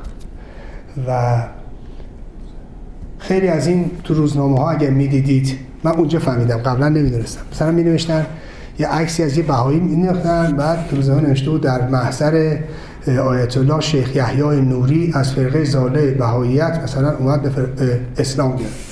من اونجا متوجه شدم که تو اونجا متوجه نشسته بودم مدت ها بازجویی می شدم یا تو راه رو بودم متوجه می شدم این اینا کسایی که تو شعبه بازجویی مجبورشون می‌کنن که تو روزنامه اطلاعیه بدن. و این یه و روزانه می‌دیدیم که خب بسیار از بهایی ها مثلا می اردنشون می‌بینید پدر بزرگ مادر بزرگ با دخترشون و نوهشون دست هم گرفتن دارن میان تو شعبه و اینا.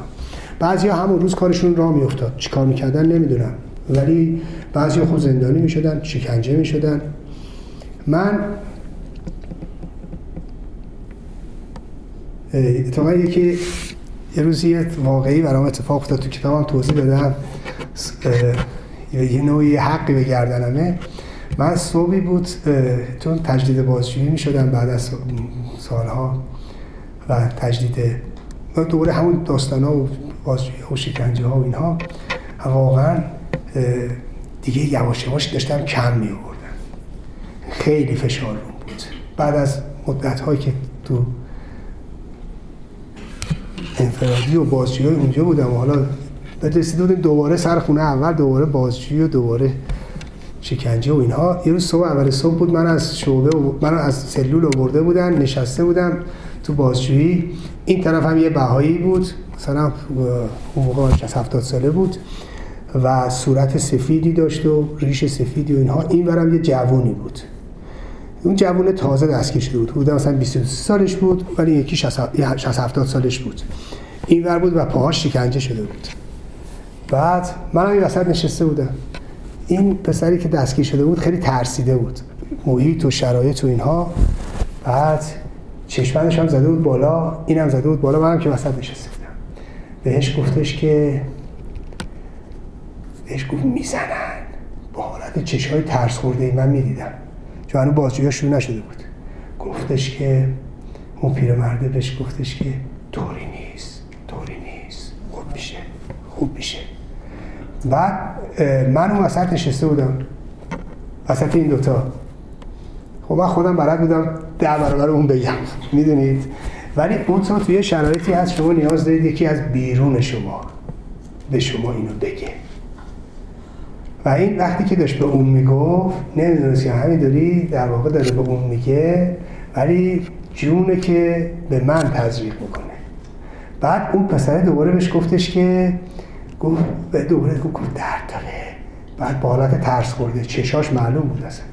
اون بهش گفتش که محکم باش محکم باش.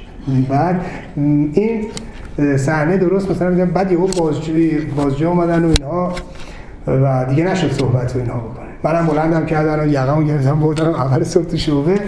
ولی خب قبل از اینکه برم این صحنه رو دیدم. تاثیر بسیار بسیار عمیقی فقط همون دوتا جمله. و اینکه این داشت به اون می‌گفت. برام خیلی جالب بود. و واسه بعدها خب یکی از بچه ها برای من توضیح داد بچه های کوچیکی که توی محوطم کار می‌کردن تو جهاد زندان کار می‌کردن. اینا شاهد خیلی جنایات بودن. بزرگترین جنایاتی که تو اوین اتفاق افتاده رو این بچه ها دیدن که 14 15 ساله بودن. و خب خیلی موقع اینا مجبور بودن توی چیز کار می‌کردن توی جایی که اعدام می‌کردن تو محل جوخواه اینا کار می‌کردن. گاه اینا رو میبردنشون از تو تپه پوکه در بیارن. و حتی یه موقعی اونجایی که اینا در واقع اعدام می‌کردن و خون زیادی رفته بود اینا رو مجبورشون کردن اینا رو در بیارن سرنگ بکنن بریزن خوش بشه و بعد اونجا رو گلکاری کنن. بعد اینا حتی من تعریف می‌کردن که حتی درختایی که اون پشت بود اندازه آدم شده بود درختها. برای اینکه این گلولایی که خورده بود درختها سرش همه قطع شده بود اندازه قد آدم بود. بعد حالا چه صحنه های فجیع این بچه ها دیدن از جمله اینکه مثلا چون جنازه ها رو رها می‌کردن که خونش بره بعد سوار ماشین می‌کردن و میبردن بعد دو سه روزی. این گربه های اوین اینا تعریف می‌کردن که اینا پروار شده بودن. حتی دیده بودن جنازه که مثلا یه تیکه صورتش رفته بوده. از جمله بر من یه روز تعریف می‌کرد که اینا یه روز دیده بوده زندانبانی به نام سلک که خودش هم زندانی بود. بعدا شده زندانبان بسیجی بود که از لورستان آورده بودنشون چون بخش زیادی از این زندانبانا و شکنجهگران لور رو کروبی آورده بود. اینا بسیار هم بیرحم بودن. چون کروبی رابطه بسیار بسیار نزدیکی با لاجوردی داشت. بسیار نزدیک. و اون وقتش این سرلک هم جنا... سر یکی بریده بود یه طرفی که مرداری داشت تو علی گودرز و اینها.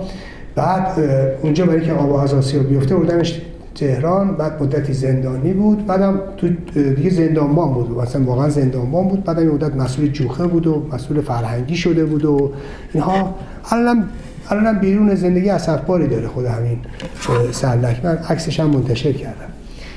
این بچه هم گفتن که این مثلا دیده بودن که چند تا از همین بهایی ها رو اعدام کرده بودن. اینا دیده بودن پشت یه وانت انداخته مثلا داره میاره بعد وانت سرازیری گذاشته بودن که خونش بره.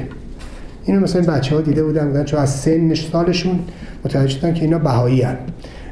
و بعد اون وقت یکی از اینا که تو موتوری کار می‌کرد این بچه ها می‌گفتن. می‌گفتن که این به شدت به هم ریخته بود و می‌گفت بعد بیراه می‌گفت که این من حاضرم با یکی بجنگم بکشم مثلا اینا. اما نه دیگه اینجوری که اینا رو پشت بانت انداخته بودن. اصلا این چیزی بود که من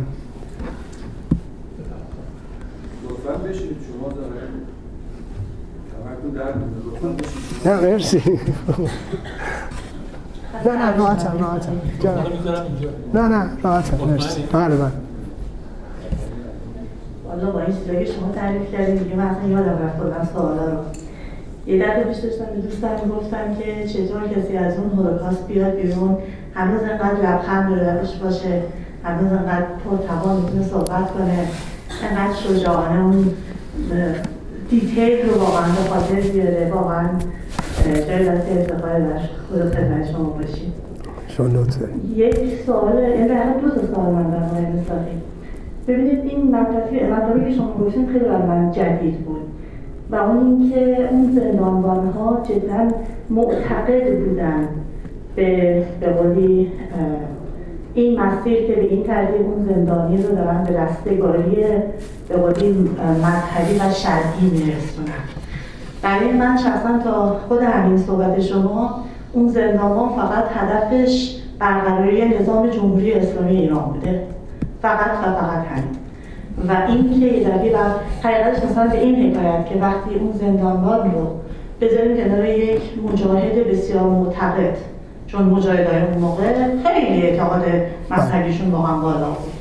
از نظر دینی هیچ جوری نمیشه هیچ کدوم از این دو رو برتر از اون یکی حساب کرد. هر دوشون به معاد و پیغمبر و چی و چی و چی اعتقاد دارن. چجوری اون به اولا خودش اون زندانبان اولا به خودش می‌تونه بگه که من دارم اینو رستگارش می‌کنم. در ثانی چجوری به من می‌خواد اینو به قول اثبات کنه؟ چون من نمی‌دونم هیچ جوری نمی‌تونم بفهمم. دومی سوالم اینه که زندانبان های الان چطور؟ الان که دست جمهوری اسلامی دیگه انقدر روه آیا واقعا اینا هنوز هم برای خودشون یک به قولی سپری دارن شیلدی دارن که پشتمون بگن که نه ما اسلام رو می‌خوایم واقعا مثلا خلاصه به زرد و زور این جماعت رو ببریم بهش یا اینکه دیگه حداقل کاری ندارم ماها می‌دونیم اونا چی هم. خودشون چه اعتقادی به نظر شما دارن؟ اگر اطلاعی بدن زندان. خیلی ممنون. خیلی.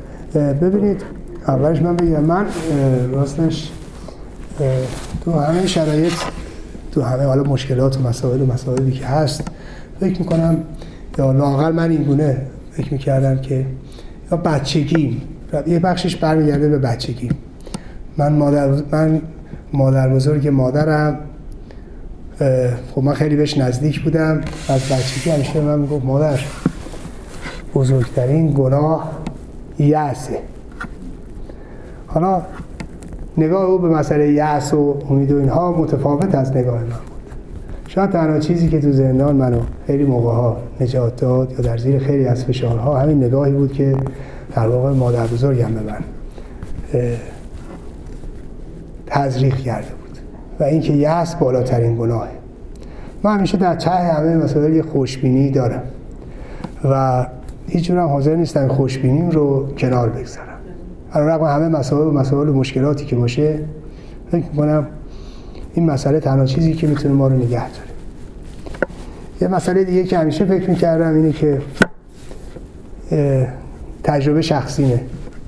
در زیر فشار اگر شرایط خودتون رو با کسانی که در موقعیت بهتری به سر می‌برن مقایسه کنید حتما میشکنید. در زیر فشار همیشه بایستی آدم شرایط خودش رو و موقعیت خودش رو با کسانی مقایسه کنه که در موقعیت بسیار بسیار بدتری هستن. اون وقت سختترین فشارها براتون راحت میشه. من اینو تو کتاب خاطراتم توضیح دادم تو انفرادی و اینا. و این همیشه این داستان منو بهم کمک می‌کرده. خیلی راحت می‌کنه فشارا رو. اگه آدم تو اون شرایط خودش رو مقایسه کنه با دیگرانی که زیر فشار بیشترن. و خودش رو خوشبخت بدونه یا خوش شانس بدونه. خیلی برام پیش اومدش. و یک مورد این بود. حالا در ارتباط با موضوعی که گفتید نه تو سالش ببینید زندان اوین دو تیره آدم توش بود اطرافیان لاجوردی. یه سری ارازل اوباش بودن که من توضیحش براتون نوشته ها مقالات هم دادم تو کتاب هم دادم. ارازل اوباش. می‌دونید که اصولا با مذهب ارازل اوباش مماسن. نه از اصلا جمهوری اسلامی نه از قبلش. شما اگر نگاه کنید دست های سینه زنی رو علم و کی می‌کشه؟ همه ارازل اوباش. دست های بزرگ همیشه بالا ارازل اوباش یعنی این نزدیکی همیشه بوده از قبل بوده. چون بعد حالا این ارازل اوباش تو نظام های فاشیستی این ارازل اوباش نزدیک میشن به قدرت و بعد خب از اون هویت هم پیدا می‌کنه. بود. شما اطرافیان لاجوردی رو می‌دیدی کاملا ارازل اوباش بودن. یعنی مثلا نمی‌دونم جلیل بنده. و ارازل اوباش و شکلی بگیر قمار بود تو میدون خراسان. یا زنش و مادر زنش هم بودن اونجا. یا مجتبا مهراب بگی خودش سه چهار تا برادرش تو میدون امام حسین. اینا ارازل اوباش بودن. یا عبدهی اون ارازل اوباش بود. تو درکه. یا مجید قدوسی مجید ملا جعفر. ارازل اوباش بود خیلی از اینا رو من بخوام نام بیارم شاید براتون آشنا نباشن ولی ارازل اوباش بودن دست چپ و راست لاجوردی بودن ادعای مسلمانی می‌کردن. و سعی می‌کردن خودشون رو تو قالب جدید جا بندازن.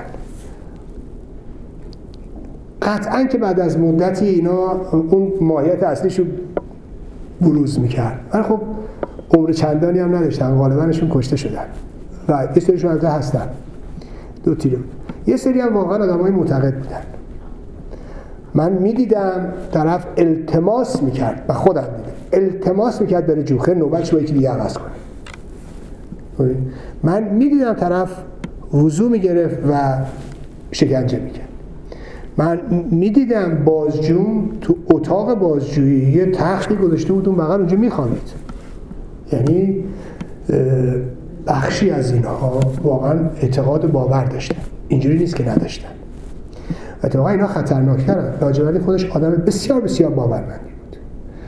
و مثلا به من بگید لاجوردی و گیلانی از نظر من زمین تا آسمون به نظر من لاجوردی باورمندتر بود.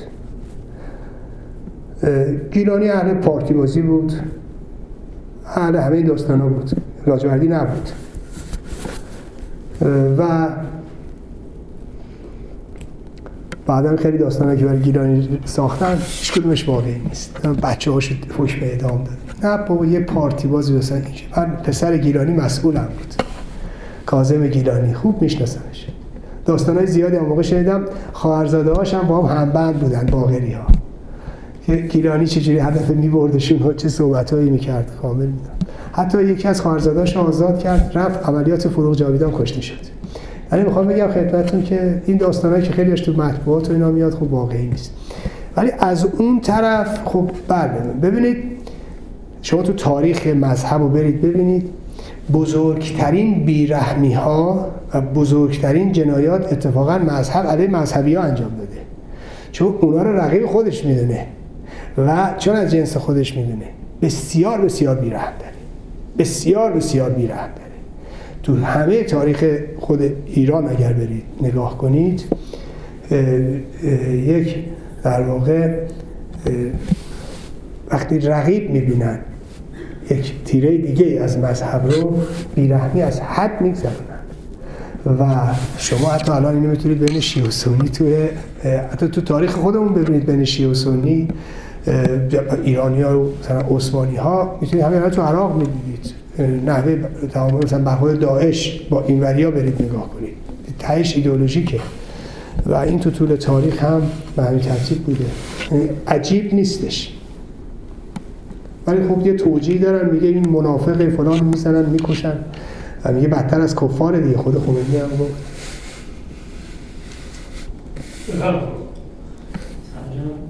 جناب سایی خسته نباشید. من یه دو سه سوال داشتم اگه وقتی از رو نگیرم فقط آخریش رو عرض کنم که تقریبا از فردای جمهوری اسلامی مقالات و گزارش ها و کتاب ها همه چی اومده بیرون راجع به جنایت هایی که شده راجع به خیلی از افتاده از کشتن و گرفتن و شکنجه و نمی‌دونم تخریب زندگی مردم و اخراج کارمندان و دانشجویان و دانشگاهیان. همینا بوده و شما هم بودید در اینجوری که در معرفی شما گفتن شما در مجامع بین المللی حقوق بشری هم بودید. مثلا الان حداقل چندین کتاب راجع به خاطرات زندان چاپ شده. شما حداقل من خودم خواننده خیلی از مقالات شما در مورد سوابق جنایت های عوامل رژیم و همینطور سوابق زندان هستن بودم در واقع. با بعضی از خیلی از اونها گریستم مثل حالا مثالش مقاله خیلی قشنگ مریم گلی در مورد خانم مریم غفوری هم بوده در واقع. گلزاده غفوری. و خیلی از اونها در واقع روشنگر بوده خیلی مستند بوده. من خواستم اثر این خاطرات چون الان فکر کنم یکی از اهداف شما از ترجمه این متن این هست از این کتاب این هست که در واقع انکاس بدید در سطح جهانی و بتونید بازخورد بگیرید برای اینکه کاری کرده باشید. تو این سی و چند سال بیست و چند سالی که شما و دوستان زحمت کشیدن اصلا اثرش چی بوده و مجامع بین‌المللی چقدر می‌تونن وارد بشن؟ چون الان می‌بینیم که همین الانش که رژیم جمهوری اسلامی در حال سقوط میگن هست و داره به طرف در مسیر میره بحث حقوق بشری خیلی نیست بحث اقتصادی هست مردم می‌خواد به تنگ اومدن دستشون تنگ شده. خیلی دنبال نبودن که چه جنایتهایی شده و چقدر این همه ضد بشر ضد وجود انسان در واقع خیانت شده جنایت شده. اون قسمتش خیلی قوی نبوده در واقع عامل محرک نبوده. و مجموع جهانی به نظر من خیلی ضعیف عمل کردن با وجود این همه مطلبی که نوشته شده. در حالی که می‌بینیم که در مورد زندان ابو غریب و گوانتانامو که یک صدم این قضیه هم انجام نشده چقدر انعکاس داشته و چقدر صحبت شده. واسه میگم که شما چقدر در واقع مطمئن هستید که میشه واقعا امیدوار بود. حالا که دیر هم هست ولی چرا تا حالا اثر نکرده و در آینده چه اتفاقی خواهد افتاد؟ ببینید در ارتباط با تاثیرات این موضوع ببینید ما برای دادخواهی در واقع نیاز داریم هم به مستند کردن و هم به تکرار. الان تو این اتاق بپرسید از تمام بچه هایی که در واقع چپ هستن خب؟ ازشون بپرسید. حتما سوال کنید. کدوم دیدید. ببینید آیا چهره های درگیر در کمون پاریس رو بهتر می‌شناسن یا چهره های درگیری در آشورا و تاسوعا قطعا تو میگم آشورا و تاسوعا دلیلش چیه؟ تکراره. از صبح از بچگی هی تو گوش این کردن گفتن آشورا اینجوری تاسوعا اینجوری امام حسین اینجوری کشتن نمی‌دونم شمر اینجوری بود هرمله اینجوری گفت علی اکبر و علی اصغر. اینی که انقدر تکرار تکرار تکرار بالاخره تو ذهن میمونه. ببینید مسئله دادخواهی ما, ما نیاز داریم به تکرار ما نیاز داریم به مستند کردن. در جهانی که می‌خواد به درستی شما بگید این مسئله رو ازش بگذره. خب وظیفه ماست. اول از همه وظیفه ماست که اینو مستند کنیم. وظیفه ماست که اینو تکرار کنیم. وظیفه ماست که نذاریم این جنایت بزرگ فراموش بشه. چون می‌خوان به دست فراموشی بسپارن دیگه. این وظیفه ماست. در سطح بین المللی بله. همینطور که میگید در واقع این کمکاری ها بوده. بخشش به ما برمیگرده کمکاری ها بخشش به مجامع بین المللی مجامع بین المللی منافع دارن. بر اساس منافعشون حرکت می‌کنن. تردیدی در این ماجرا نیست. یه بخشی هم محدودیت هاست. ببینید این جنایاتی که الان شما ملاحظه می‌کنید در سطح بین نمیشه اینا رو در دادگاه مطرح کرد. قوانین اجازه نمیده. چرا نمیده؟ ببینید ما یه دادگاهی داریم دادگاه در واقع کیفری بین المللی که در سال 1998 اساسنامه روم تصویب شده. بر اساس اساسنامه روم دادگاه کیفری بین المللی در تشکیل شده در لاهه و به جنایات مربوط به جنایات علیه بشریت این رسیدگی می‌کنه. جنایات علیه بشریت هم توضیح داده شده. بر اساس منشور ملل متحد بنده هم و مشکل اصلی اینه که یا محدودیت اصلی اینه که قانون عدم ما سبق نمیشه. یعنی دادگاه کیفری بین المللی نمی‌تونه به جنایات قبل از 2002 رسیدگی کنه. این یه مشکله. به همین دلیل هم بود که ما در واقع اون موقع تلاش کردیم که از طریق ایران تریبونال لاقل یک صدایی باشیم.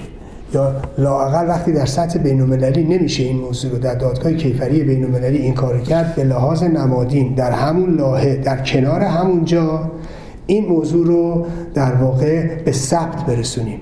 حالا که نمی‌تونیم به لحاظ بین‌المللی این کار رو بکنیم به لحاظ در واقع مردمی این کار رو انجام بدیم. خب ملاحظه می‌کنید انعکاس خیلی خوبی هم تو ایران داشت و, در و امیدواری های هم به وجود آورده بود. حمایت های زیادی هم شده بود. مشکل اساسی هم در واقع تو جامعه ایرانی بود. یعنی در همین رابطه که شما فهمیدید بزرگترین دشمنی رو با ایران تریبونال در واقع بخشی از چپ ایران و بخشی از همین کسانی که خودشون علم در واقع بایستی دادخواهی رو به دوش بکشن از طریق اونها با دروغ عجیب و غریبی که مطرح می‌کردن ما مواجه شدیم. و مسئله مهم دیگه ای که مطرحه ببینید رژیم جمهوری اسلامی اونجا سکوت کرده بود رژیم جمهوری اسلامی هیچ کاری به داستان ایران تریبونال نداشت. چون می‌دونست کسانی هستن که متاسفانه به جای اون کار می‌کنن به جای اون تبلیغ می‌کنن به جای اون در واقع این حرکت می‌کنن. این مشکلات تو جامعه ما تو جامعه هستن من حالا محدودیتش رو این بر عرض کردم. در همه جای دنیا هم گوانتانامو که شما حالا گوانتانامو که متفاوت ابو غریب و اینهایی که فرمودید. ببینید تمام موضوعات مربوط به جنایت علیه بشریت که در سطح بین یا پیگیری شده یا مطرح شده در دوران گذار بوده. و در بعد از فروپاشی نظام های استبدادی یا فاشیستی و دیکتاتوری بوده. اولین موردش مثلا دادگاه نورنبرگ و دادگاه یا مثلا جنایت علیه بشریت در ژاپن بعد از جنگه. یا همین جام که بیایم در در دادگاه های مختلفی که تا حالا تشکیل شده همه و همه بعد از فروپاشیه یکی دو این یه مشکل اساسی که دادگاه جنایت دادگاه کیفری بین داره همه اونایی که تا حالا تو دادگاه کیفری بین المللی آوردن در واقع یه جوری آفریقایی هست و یه جورایی همه اونان که به انتقاد جدی که به دادگاه کیفری بین المللی هست اینه که فقط الان فعلا به آفریقایی پرداختن. و موضوع دیگهش اینه که مشکل اساسی که هست اینه که فقط در عمر البشیر و قذافی که در زمان حیاتشون و در زمان قدرتشون دادگاه کیفری بین‌المللی براشون پرونده درست کرد. قذافی رو تو آخرین روزهای حکومتش بود آخرین ماههای حکومتش بود براش پرونده درست کردن. و عمر البشیر هم که در واقع به این شکل نبود ولی خب در هر صورت هیچ کاری نتونستن صورت بدن. بنابراین دادگاه جنایت علیه بشریت نمی‌تونه رسیدگی یا نکرده هر جام که کردن بعد از فروپاشی ها هستش. ما هم نمی‌تونیم انتظار داشته باشیم الان. ببین مردم ایران الان گرسنن مردم اینا امنیت ندارن مردم ایران استقلال همه جای دنیا اینطوری بوده. اونجا دیگه طرف نمیره به اینکه ببینه تو زندان چه گذشته. طبیعیه. نه در ایران ها در همه جای دیگه دنیا هم همینطور بوده. ولی شما تصورش بکنید هرگاه که جنبش سر, سر بلند می‌کنه یقه موسوی رو میگن آقا کشتار 67 چی شد؟ یا نمی‌دونم. چرا؟ برای همین داستانه. و شما مطمئن باشید چنانچه در ایران بخواد تحولی صورت بگیره چنانچه بخواد موضوعی در ایران موضوع تغییر نظام صورت بگیره قطعا موضوع جنایات دهه 60 در صدر هم خواستای مردم. مردم کیه؟ مردم اون الیت جامعه مردم اونان که خواسته ها رو مطرح می‌کنن. مثل دانشجوه. در همه جای دنیا اینطوری بوده. شما فکر نکنید مثلا تو جای دیگه دنیا همه مردم الان مثلا تو مثلا آمریکای لاتین همه مردم مثلا مسئلهشون ناپدید شدگانه. نه جنبش مادرانه مثلا آمریکای لاتین رو برید نگاه کنید ببینید کیان چگونه است. مال ما متفاوت از اونا نیست. نمیشه انتظار داشته باشیم که همه مردم در واقع خواستشون این باشه. اونم چی؟ در اصل دیکتاتوری در اصل استبداد در زمانی که در حاکمیت. من فکر می‌کنم بعدش حتما خواهد بود و لازم هم که باشه چون بدون عبور از مسئله اجرای عدالت و موضوع پاسخگویی و مسئولیت پذیری جامعه به سامان نمی‌رسه. آقای یکی از صحبت که مطرح شد در مورد زنان زندانی مسئله تجاوز به زنایی بود که محکوم به اعدام بودن قبل از اعدامشون. خواستم این مسئله اصلا صحت داشته؟ اگر بوده به چه سویه پایه فقهی داشته؟ و به صورت سیستماتیک انجام شده یعنی که مثلا مواردی بوده که گزارش شده؟ نه. ارز کنم خدمتون به نظر من سیستماتیک نبوده. و این یه موضوعی که در سال 60 اتفاق افتاد و در شهرستان ها هم بوده در تهران هم بوده. من یه موردش خودم میشناختم. و بعد جلوشو گرفتن. خاطر مشکلاتی که تو خود رژیم هم ایجاد شده بود و اینها ولی بر اساس نگاه فقهی و نگاهی است که اینها به موضوع کنیز دارن و کنیز حربی دارن. این شما می‌تونید برید تو اینترنت بزنید الان چون وقت نیست می‌تونید برید آیات مربوط به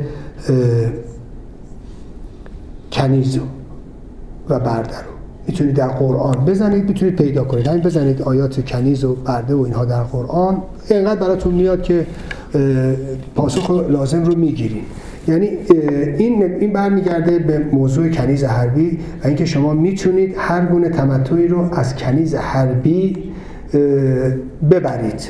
موارد زیادی بوده در همون جنگ ها زمانی که خب پیغمبر خودش پیروز میشن خب کسی که هم پدرش هم همسرش کشته شده شب به کابین اینها میره. یعنی این هست در تاریخ و کسی این رو نه نف می‌کنه نه نقد می‌کنه و نه مثلا میگه حالا اون زنه چه حسی داشته زمانی که هم همسرش هم پدرش کشته شدن و او به اسارت رفته. یعنی این نگاه هست. و اگه بخوان می‌تونن اجرا کنن.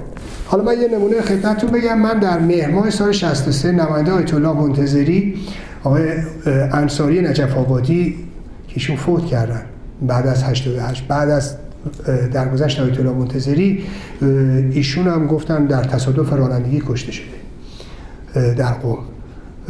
من باش خوب برخورد داشتم. آدم خوبی بود. و من اومده بود دنبالم و اینا بعد تو بهداری دیده بود و اینها. و چند ساعتی من با او صحبت کردم. خب اولش من خیلی تو بهداری خیلی بی غیر محترمانه باش برخورد کرده بودم. و بعد اومد و منو خواستن و او اومد و چند ساعتی با من صحبت کرد. در نه سال 63 بود. هنوز لاجوردی در رأس کار بود. حاج داود رحمانی رو برداشته بودن و او برای اولین بار من میشنیدم که گفتش که لاجوردی این فاشیست این قصاب جنایتکار. من اصلا ماتم برده بود که او سر کار نماینده آیت الله منتظری راجبش میگه فاشیست قصاب جنایتکار. بعد اتفاقا صحبت ما خیلی بالا گرفت و اینها. اونم اصرار داشت و بیا برای آقا بنویس. حالا خیلی موضوعش مفصله و بعد من یه چهر صفحه برای آیت الله منتظری نوشتم. و همه اون چی که به سر خودم اومده بود یا تو زندان شاهدش بودم و چهر صفحه نوشتم و دادم به ایشون و برد به آیت الله منتظری داد اومد به هم گفت. بعد آیت الله منتظری که جایی می‌گفت من اطلاع دقیق دارم از مسئله زندان ها و اینها تو نامه با خومینیش یه بخشیش رو هم من براش مطرح کردم. اتفاقا بعضی از این رسانه های رژیم بزنید می‌تونید پیدا کنید می‌زنن این برابر که فلانی یعنی من عامل انحراف آیت الله منتظری هستم و آیت الله منتظری رو گولش دارم اینه که اونجا یکی از مواردی که از من سوال کرد ایشون آقای انصاری نجف آبادی گفتش که آیا شما دیدی که اینا به خواهرها تجاوز کنن؟ تو بازجویی من. گفتم والا تا اونجا کسی تا نیومده اینا. بگه ما می‌خوایم به یه به یه خواهری تجاوز کنیم شما تماشا کن. بعد گفتم که ولی کن آیا شما فکر می‌کنی وقتی چهار تا نرخر میفتن روی یه دونه دختر جوان؟ آیا فکر نمی‌کنید یه اتفاقی بیفته اون وسط؟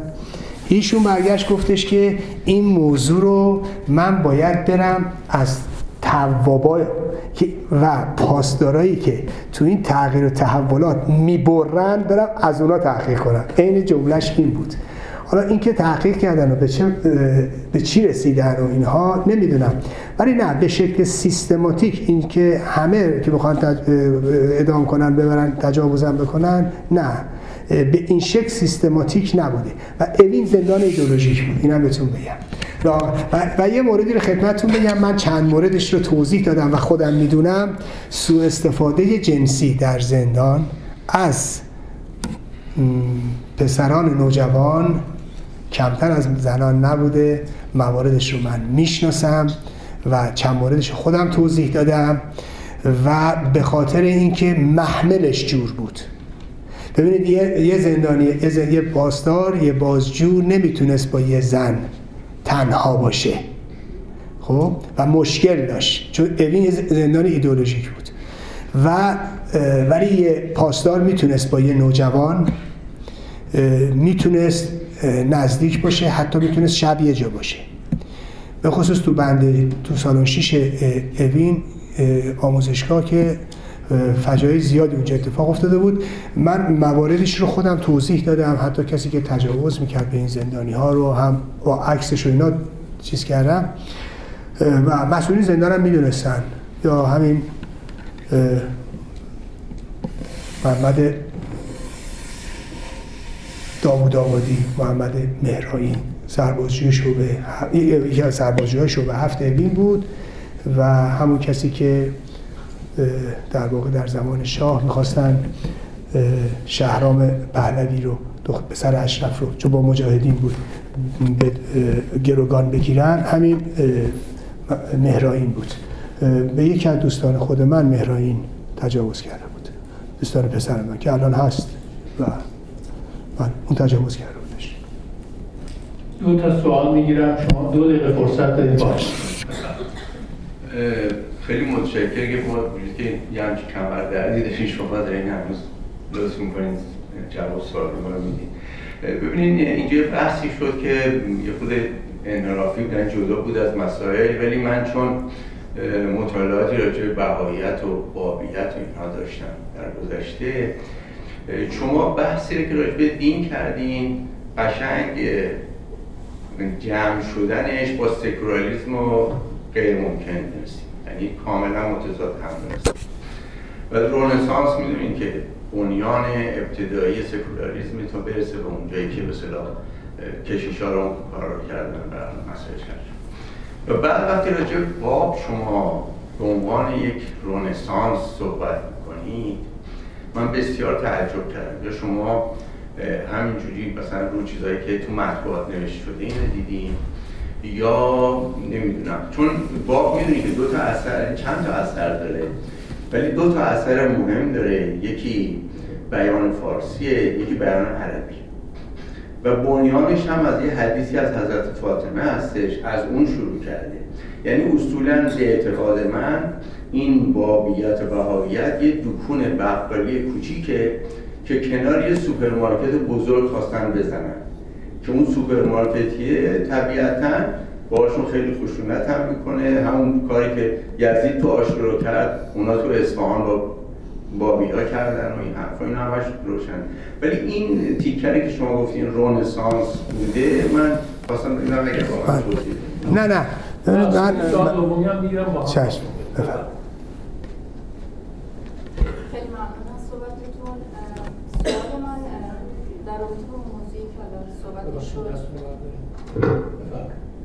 صحبتی که در رابطه با شکنجه ها شد حالا عقب افتادگی و وحشیگری و همین رو می‌بینیم ولی با توجه به اینکه مدت طولانی از هواداران سازمان بودی سازمان مجاهدین خلق ایران و خیلی آشنایی خوبی داریم در رابطه با این سازمان. می‌خوام بگم چطور می‌بینین؟ ارزیابی می‌کنین؟ اگر که اونها بودن اونها تو این قالب چجوری برخورد می‌کردن؟ اگر که حالا بهترین حالتش بگیم که اون سازمانی بوده که شما با تمایل رفتی جذب شدیم اونها با زندانیان اسرا و با زنان توی زندان و یا حتی تو اشتبان چجوری برخورد می‌کردن خیلی ممنون. ببینید من راجع به بهاییت من عرض کردم که گفتم که تلاشی است در این نگفتم خودش هست یا به نتیجه رسیده یا همچین نگاهی دارم. نگفتم یه تلاشی هست که در این زمینه صورت گرفته یا در واقع می‌خواستن یک همچین حرکتی رو بکنن که به شکست مواجه شده. نظر من اینه.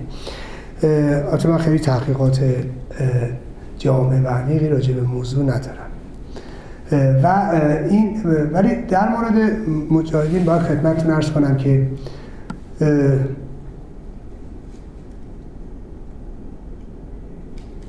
اون هم به همین اندازه خطرناکه. شما وقتی که دارای یک چارچوب از پیش تعیین شده هستید و تلاش می‌کنید همه آدما رو اندازه اون چارچوبه بکنید یکی رو یه خورده می‌برید. یکی رو می‌خوای کشش بدید تا بخوره اون تو. بنابراین این خطرناک میشه و شما نتیجهش رو هم می‌تونید ببینید. یعنی در اون من عرض کردم همه اونایی که وعده بهش دادن جهنم تولید کردن. اتفاقا این جهنم رو شما می‌تونستید توی اشرف هم ببینید. برای اینکه یک کشور یا یک منطقه است یه اقلیم با یه قدرتی و بنابراین با علا رقم این که وعده جامعه بی طبقه توحیدی که بهشت میدن ولی جهنم تولید می‌کنن. و بعد می‌بینید که سیمخاردارا سرش رو به توه. یعنی هیچی که از جهنم نمی‌خواد فرار کنه که. در که سیمخاردار باید روش به بیرون باشه. برای اینه که یکی اون تو فرار نکنه. باید فکرشو بکنید همش دائم هم گفته میشه فلانی فرار کرد. خب فرار کرد بهش کسی فرار نمی‌کنه حتما آدم جهنم فرار می‌کنه. بنابراین اگر اونها هم باشن یا می بودن در واقع نمی‌تونستیم یک شرایط بهتری رو ببینیم. اما اما این بگم. نظام جمهوری اسلامی بدترین انتخاب جامعه ما بوده. چرا؟ به خاطر اینکه این نظام درست ایدولوژی همه چی یکیه ولی این نظام روی عقب مونده ترین اخشار جامعه سوار بود. و به قدرت مطلقا رقابت نداره و همین خطرناکش می‌کنه و اینی که لازم سپاس گذارم آقای مستقی خسته نباشین. دوستان از شما سپاس گذارم